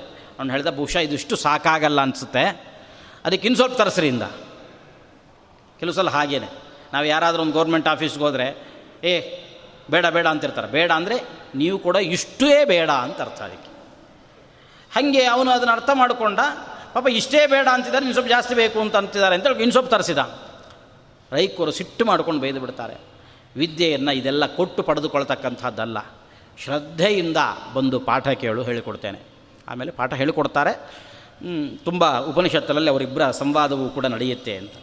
ಹಾಗಾಗಿ ಗುರು ಮತ್ತು ಶಿಷ್ಯರ ಪೈಕಿ ಒಂದು ಸಂಬಂಧ ಹೇಗಿರಬೇಕು ಅಂತಂದರೆ ಪ್ರಾಮಾಣಿಕವಾಗಿರತಕ್ಕಂಥದ್ದು, ವಿಶ್ವಾಸಪೂರಿತವಾಗಿರತಕ್ಕಂಥ ಒಂದು ಸಂಬಂಧ ಇರಬೇಕು ಅಂತ. ಆದರೆ ಶಾಸ್ತ್ರವೇ ಹೇಳುತ್ತೆ ಏನಾದರೂ ಒಂದು ಗುರುದಕ್ಷಿಣೆ ಕೊಡಬೇಕು. ಹಾಗಾಗಿ ಗುರುದಕ್ಷಿಣೆ ಕೊಡಬೇಕು ಕೊಡಬೇಕು ಅಂತ, ಏನು ಕೊಡಬೇಕು ಅಂತ ಪಾಪ ನೀನು ಕೇಳ್ತಾ ಇದ್ದಿ. ನನಗೇನು ಕೇಳಬೇಕು ಅಂತ ಗೊತ್ತಾಗ್ತಿಲ್ಲ, ಒಂದು ಕೆಲಸ ಮಾಡು. ನಿಮ್ಮ ಗುರುಪತ್ನಿ ಹತ್ರ ಹೋಗಿ ಕೇಳು. ಅವಳು ಏನು ಬೇಕು ಅಂತಂದರೆ ಅದನ್ನು ತಂದು ಕೊಡು ಅಂತ. ಸರಿ, ಗುರುಪತ್ನಿ ಹತ್ರ ಹೋಗಿ ಕೇಳ್ತಾನೆ. ಗುರು ಉಪಾಧ್ಯಾಯಾನೀಂ ಪೃಚ್ಛ. ಕಿಮ್ ಉಪಾಹರಾಮಿ ಇತಿ ಏನು ತರಬೇಕು ಅಂತ ಗುರುಪತ್ನಿ ಹತ್ರ ಹೋಗಿ ಕೇಳು ಅಂತ ಕೇಳಿದ್ರೆ ಹೋಗಿ ಗುರುಪತ್ನಿ ಹತ್ರ ಕೇಳಿದ್ರೆ ಗುರುಪತ್ನಿ ಚೆನ್ನಾಗೇ ಹೇಳಿ ಕಳಿಸಿದ್ಲ ಅವನಿಗೆ. ಏನು ಅಂದರೆ, ಒಬ್ಬ ರಾಜ ಇದ್ದಾನೆ, ಪೌಷ್ಯ ಅಂತ ಒಬ್ಬ ರಾಜ. ಅವನ ಹೆಂಡತಿ ಅವಳ ಕಿವಿಯಲ್ಲಿ ಒಳ್ಳೆಯ ಓಲೆಗಳನ್ನು ಹಾಕ್ಕೊಂಡಿದ್ದಾಳೆ. ಆ ಓಲೆಗಳನ್ನು ಇಸ್ಕೊಂಡು ಬಾ ಅಂತ. ಹೇಳಿ ಟೈಮು ಹೇಳಿದ್ಲು. ಇನ್ನೇ ಮೂರೇ ಮೂರು ದಿವಸ ನಿನಗೆ ಅವಕಾಶ ಇದೆ. ನಾಲ್ಕನೇ ದಿವಸ ನಮ್ಮ ಮನೇಲಿ ಒಂದು ದೊಡ್ಡ ಫಂಕ್ಷನ್ ಇದೆ. ಆ ಫಂಕ್ಷನಲ್ಲಿ ತುಂಬ ಜನನ ನಾವು ಊಟಕ್ಕೆ ಕರೆದಿದ್ದೀವಿ. ಅವರೆಲ್ಲ ಬರ್ತಾರೆ. ಅವರ ಎದುರುಗಡೆ ನಾನು ಆ ಓಲೆಗಳನ್ನು ಕರ್ಣಕುಂಡಲಗಳನ್ನು ಹಾಕ್ಕೊಂಡು ಓಡಾಡ್ತಾ ಇರಬೇಕು ಅನ್ನೋ ನನಗೆ ಆಸೆ ಇದೆ. ಆದ್ದರಿಂದ ಆ ರಾಜನ ಹೆಂಡತಿಯ ಹತ್ರ ಹೋಗಿ ಅದನ್ನು ಕರ್ಕೊಂಡು ಬಾ, ತೊಗೊಂಡು ಬಾ. ಪಾಪ, ಹೊರಟ. ಆ ಪೌಷನ ಮನೆಗೆ ಹೋಗಬೇಕು ಅಂತ ಹೊರಟಿದ್ದಾನೆ. ಹೊರಟಿದ್ದಾಗ ದಾರಿಯ ಮಧ್ಯದಲ್ಲಿ ಒಬ್ಬ ಮನುಷ್ಯ ಸಿಕ್ಕ. ಅವನು, ನೀನು ಹೀಗೆ ಪೌಷ್ಯನ ಮನೆಗೆ ಹೋಗ್ತಾ ಇದ್ದೀಯಲ್ವಾ? ಹೌದು, ಅವನು ಕೆಲಸ ಮಾಡಿದ್ದೀನಿ ತಿಂದು ಹೋಗು, ಅಂತ ಹೇಳ್ದ. ಏನು ಕೊಟ್ಟ ಅಂದರೆ, ಒಂದು ಗೋಮೂತ್ರ ಗೋಮಯಗಳನ್ನು ಕೊಟ್ಟಂತೆ ಇದ್ರ ತಿಂದು ಹೋಗು, ಅಂತ. ಉಳಿದವರಾದ್ರೆ ಏನು ಮಾಡ್ತೀವಿ? ಗೋಮೂತ್ರ, ಗೋಮಯ ಕೊಟ್ಟರೆ ಕಪಾಳಕ್ಕೆ ಕೊಡದೆ ಬಿಡ್ತೀವಿ. ಏನು ನಾನು ಅದನ್ನು ಸಗಣಿ ತಿನ್ನೋನ ನಾನು? ಅಂತ ಕೇಳ್ತೇನೆ ಮತ್ತು ಬೇಯೋದು ಹಾಗೆ ಬೈತಿರ್ತೀವಿ ಸಗಣಿ ತಿನ್ನೋನೆ ಅಂತಲೇ ಬೈತಿರ್ತೀವಿ ಏನಾದ್ರು ತುಂಬ ತಪ್ಪು ಮಾಡಿದ್ರು. ಅದೇನು ತಪ್ಪೇನಲ್ಲ. ದೇಹ, ಅದು ಎಲ್ಲಿ ತನಕ ಅಂತಂದರೆ ಎತ್ತು, ತ್ವಕ್, ಅಸ್ಥಿಗತಂ ಪಾಪಂ. ಬರೀ ದೇಹಕ್ಕೆ ಅಂಟುಕೊಂಡಿರತಕ್ಕಂತಹ ಪಾಪ ಅಲ್ಲ, ಎಲುಬು, ಎಲುಬುಗಳಲ್ಲಿ ಸೇರಿರತಕ್ಕಂತಹ, ಧಮನಿ, ಧಮನಿಗಳಲ್ಲಿ ಸೇರಿರತಕ್ಕಂತಹ ಪಾಪಗಳನ್ನು ಕೂಡ ಕಿತ್ತು ಹಾಕುವ ಶಕ್ತಿ ಗೋಮೂತ್ರ, ಗೋಮಯಗಳಿಗಿದೆ ಅಂತ. ಅದನ್ನು ತಿನ್ನಬೇಕು ಅಂತ ಹೇಳಿದ ಕೂಡಲೇ ಅವನು ಆ ಮಾತನ್ನು ಹೇಳ್ದ. ಪಾಪ ಉತ್ತಂಗ ಕೇಳ್ದ.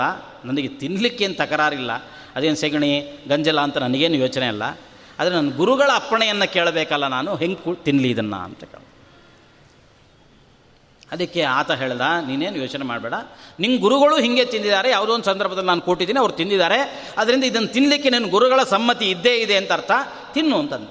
ಸರಿ, ಅದನ್ನು ತಿಂದ, ಆಮೇಲೆ ಅಲ್ಲಿಂದ ಮುಂದಕ್ಕೆ ಹೊರಟಿದ್ದಾನೆ. ಪೌಷ್ಯರಾಜನ ಮನೆಗೆ ಬಂದ. ಬಂದು ಕೂಡಲೇ ಪೌಷ್ಯರಾಜ ಬಹಳ ವೈಭವದಲ್ಲಿ ಅವನನ್ನು ಬರಮಾಡಿಕೊಂಡ, ಸ್ವಾಗತ ಮಾಡಿದ, ಕೂಡಿಸಿದ, ನಾನು ಏನು ಮಾಡಲಿ ಅಂತ ಕೇಳ್ದ. ಕೇಳಿದ ಕೂಡಲೇ ಇವನು ಅದೇ ಮಾತನ್ನು ನೇರವಾಗಿ ಹೇಳ್ದ, ಏನು ಸಂಕೋಚ ಮಾಡಿಕೊಳ್ಳಿಲ್ಲ ನನ್ನ ನಾನು ಗುರುಪತ್ನಿಗೆ ಗುರುದಕ್ಷಿಣೆಯಾಗಿ ಕೊಡಬೇಕು, ಅವಳು ನಿನ್ನ ಹೆಂಡತಿಯಲ್ಲಿರ್ತಕ್ಕಂತಹ, ಅವಳ ಕಿವಿಯಲ್ಲಿರ್ತಕ್ಕಂತಹ ಕರ್ಣಕುಂಡಳಗಳನ್ನು ಅಪೇಕ್ಷೆ ಪಟ್ಟಿದ್ದಾಳೆ ಆದ್ದರಿಂದ ಅದನ್ನು ಬೇಕು ನನಗೆ. ಅಯ್ಯೋ, ಅದಕ್ಕೇನಂತೆ, ನಿಮ್ಮಂತಹ ಬ್ರಾಹ್ಮಣರು ಬಂದು ಕೇಳೋದು ಹೆಚ್ಚ, ನಾವು ಕೊಡೋದು ಹೆಚ್ಚ, ಇಂಥ ದೊಡ್ಡ ಮಾತು. ನೋಡಿ ಅಂತಃಪುರದ ಒಳಗೆ ಹೋಗಿ ನನ್ನ ಹೆಂಡತಿ ಇರ್ತಾಳೆ, ಅವಳನ್ನು ಕೇಳಿ ಅವಳು ಕೊಡ್ತಾಳೆ.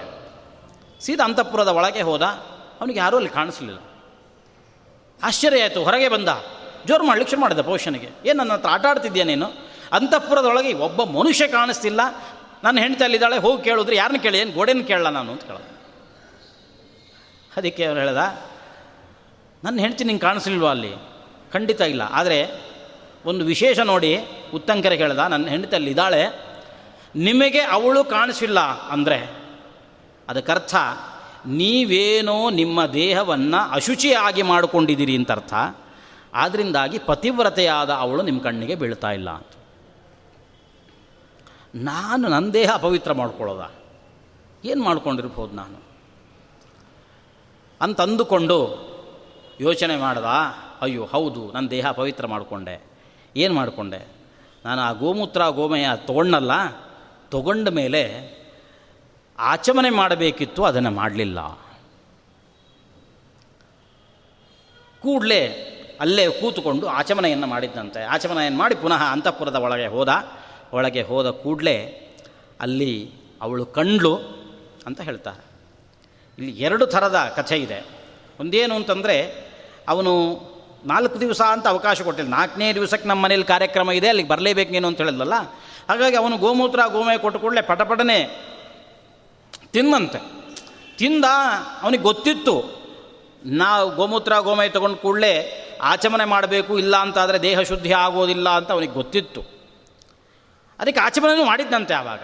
ಆದರೆ ಆ ಗಡಿಬಿಡಿಯಲ್ಲಿ ಕೂತ್ಕೊಂಡು ಆಚಮನೆ ಮಾಡಲಿಲ್ಲ, ನಿಂತುಕೊಂಡು ಆಚಮನೆ ಮಾಡಿದ, ಅದು ಸುರಾಪಾನಕ್ಕೆ ಸಮಾನ ಆಯಿತು. ಅದರಿಂದಾಗಿ ಅವನ ದೇಹ ಅಶುದ್ಧ ಆಯಿತು ಅಂತ ಒಂದು ಕಥೆ. ಆಚಮನೆಯೇ ಮಾಡಲಿಲ್ಲ, ಹಂಗೆ ಗಡಿಬಿಡಿಯಲ್ಲಿ ಹೊರಟು ಬಿಟ್ಟಿದ್ದ ಆದ್ದರಿಂದ ಅಲ್ಲಿ ಕೂತ್ಕೊಂಡು ಆಚಮನೆ ಮಾಡಿದ. ಆದ್ದರಿಂದ ನಮ್ಗಳಿಗೆಲ್ಲ ಇದೊಂದು ಪಾಠ. ಎಲ್ಲಾದರೂ ನಾವು ಏನಾದರೂ ಪಂಚಗವ್ಯ ತಗೊಂಡ್ವಿ ಅಂತಂದರೆ ಆಚಮನೆ ಮಾಡಬೇಕು. ಅದು ಪುರುಷರೇ ಆಗಿರ್ಬೋದು, ಸ್ತ್ರೀಯರಾಗಿರ್ಬೋದು, ಎಲ್ಲರೂ ಕೂಡ ಆಚಮನೆ ಮಾಡಬೇಕು ಅಂತ. ಕೆಲವರು ಆಚಮನೆ ನಿಯಮೇನೆ ಮಾಡ್ತಾನೆ ಇರ್ತಾರೆ. ಯಾಕೆಂದರೆ ಪಂಚಗವ್ಯ ಕಹಿ ಕೈ ತೊಗೊಂಡ್ಬಿಟ್ವಲ್ಲ ಒಂದು ಮೂರು ಸಲ ನೀರು ಕೊಡ್ದಂಗೆ ಆಗುತ್ತೆ ಅಂತ. ಹಿಂಗೆಲ್ಲೇನೋ ಉಪಾಯಗಳು ಮಾಡ್ತಿರ್ತಾ. ಆ ಥರ ಅಲ್ಲ. ಅದು ಆಚಮನೆ, ಆಚಮನಾಂಗವಾಗಿರತಕ್ಕಂಥ, ಅದು ಪಂಚಗವ್ಯ ಪ್ರಾಶನ, ಆ ಪ್ರಾಶನಾಂಗವಾದ ಆಚಮನೆ ಒಂದಿದೆ. ಅದು ಶಾಸ್ತ್ರ ವಿಹಿತ, ಅದು ಇಲ್ಲ ಅಂತ ಆದರೆ ಅದು ತೊಗೊಂಡ್ರೇ ದೇಹ ಶುದ್ಧಿ, ಇಲ್ಲ ಅಂತಾದರೆ ದೇಹ ಅಪವಿತ್ರವಾಗುತ್ತೆ ಆ ಕಾರಣದಿಂದ ಅದನ್ನೆಲ್ಲ ಸ್ವೀಕಾರ ಮಾಡಿ ಒಳಗೆ ಹೋಗ್ತಾನೆ, ಹೋಗಿ ಕೇಳಿದ ಕೂಡಲೇ ಅವಳು ಹಿಂದೆ ಮುಂದೆ ಯೋಚನೆ ಮಾಡಲಿಲ್ಲ. ತನ್ನ ಕಿವಿಯಲ್ಲಿರತಕ್ಕಂಥ ಆಭರಣ ಎತ್ತಿ ಕೊಟ್ಟೇ ಬಿಟ್ಲಂತ. ನಮಗೆ ಆ ಥರ ಬರುವಂಥದ್ದು ಬಹಳ ಅಪರೂಪಕ್ಕೆ. ಮತ್ತಿನ್ನೇನು ಅಂತಂದರೆ ಈ ಥರ ಆಗುತ್ತೆ. ಏನು ಅಂದರೆ ಯಾರ್ದೋ ಕಿವಿಯಲ್ಲಿತ್ತಲ್ಲ ಅದನ್ನು ಏನಾದರೂ ಮಾಡಿ ನಾವು ಮಾಡಿಸಿಟ್ಕೋಬೇಕು, ಅಷ್ಟು ಕಷ್ಟಪಟ್ಟು ಮಾಡಿಸಿಟ್ಕೊಂಡಿದ್ದೀನಿ ಇವ್ರು ಯಾರಿಗೂ ಹೆಂಗೆ ಕೊಡೋದು ನಾನು ಅಂತ. ಹಂಗೆ ಪ್ರಾರಂಭ ಆಗಿಬಿಡೋದು ಯಾರ ಮನೆಯಲ್ಲಿ ಏನಾದರೂ ಒಂದಿದ್ದರೆ ಅದು ನಮ್ಮ ಮನೆಗೆ ನೆಕ್ಸ್ಟ್ ವರ್ಷ ದೀಪಾವಳಿ ಒಳಗೆ ಬರಲೇಬೇಕು. ಇಲ್ಲಾಂದರೆ ದೀಪಾವಳಿ ಆಚರಣೆ ಇಲ್ಲ ಅಂತ ಅರ್ಥ. ಅಷ್ಟೂ ಕಷ್ಟಪಟ್ಟು ತಂದ ಮೇಲೆ ಅದು ಹೊರಗೆ ಹೋಗ್ಲಿಕ್ಕೆ ಹೆಂಗೆ ಸಾಧ್ಯ? ಎರಡನೇ ಪ್ರಶ್ನೆ ಪ್ರಾರಂಭ. ಆದರೆ ಆ ಪೌಷ್ಯರಾಜನ ಹೆಂಡತಿ ಯಾವ ಯೋಚನೆಯನ್ನು ಕೂಡ ಮಾಡದೆ ಆ ಕರ್ಣಕುಂಡಲಗಳನ್ನು ಎತ್ತಿ ಕೊಟ್ಟಲು ಕೊಟ್ಟು ಹೇಳಿದ್ಲು, ಸ್ವಲ್ಪ ಜಾಗ್ರತೆಯಲ್ಲಿ ಹೋಗು, ಇದಕ್ಕೆ ತುಂಬ ಅಪಾಯ ಇದೆ. ಆದ್ದರಿಂದ ಆ ಕರ್ಣಕುಂಡಲಗಳನ್ನು ಸ್ವಲ್ಪ ಜಾಗ್ರತೆಯಲ್ಲಿ ಹಿಡ್ಕೊಂಡು ಹೋಗಬೇಕು ನೀನು ಅಂತ ಅಷ್ಟು ಉಪದೇಶ ಮಾಡಿ ಅವಳು ಕೊಟ್ಟು ಕಳಿಸ್ತಾ ಇದ್ದಾಳೆ. ಅದನ್ನು ಹಿಡಿದುಕೊಂಡು ಆ ಉತ್ತಂಕ ಮುಂದೆ ಹೊರಟು ಬಂದ.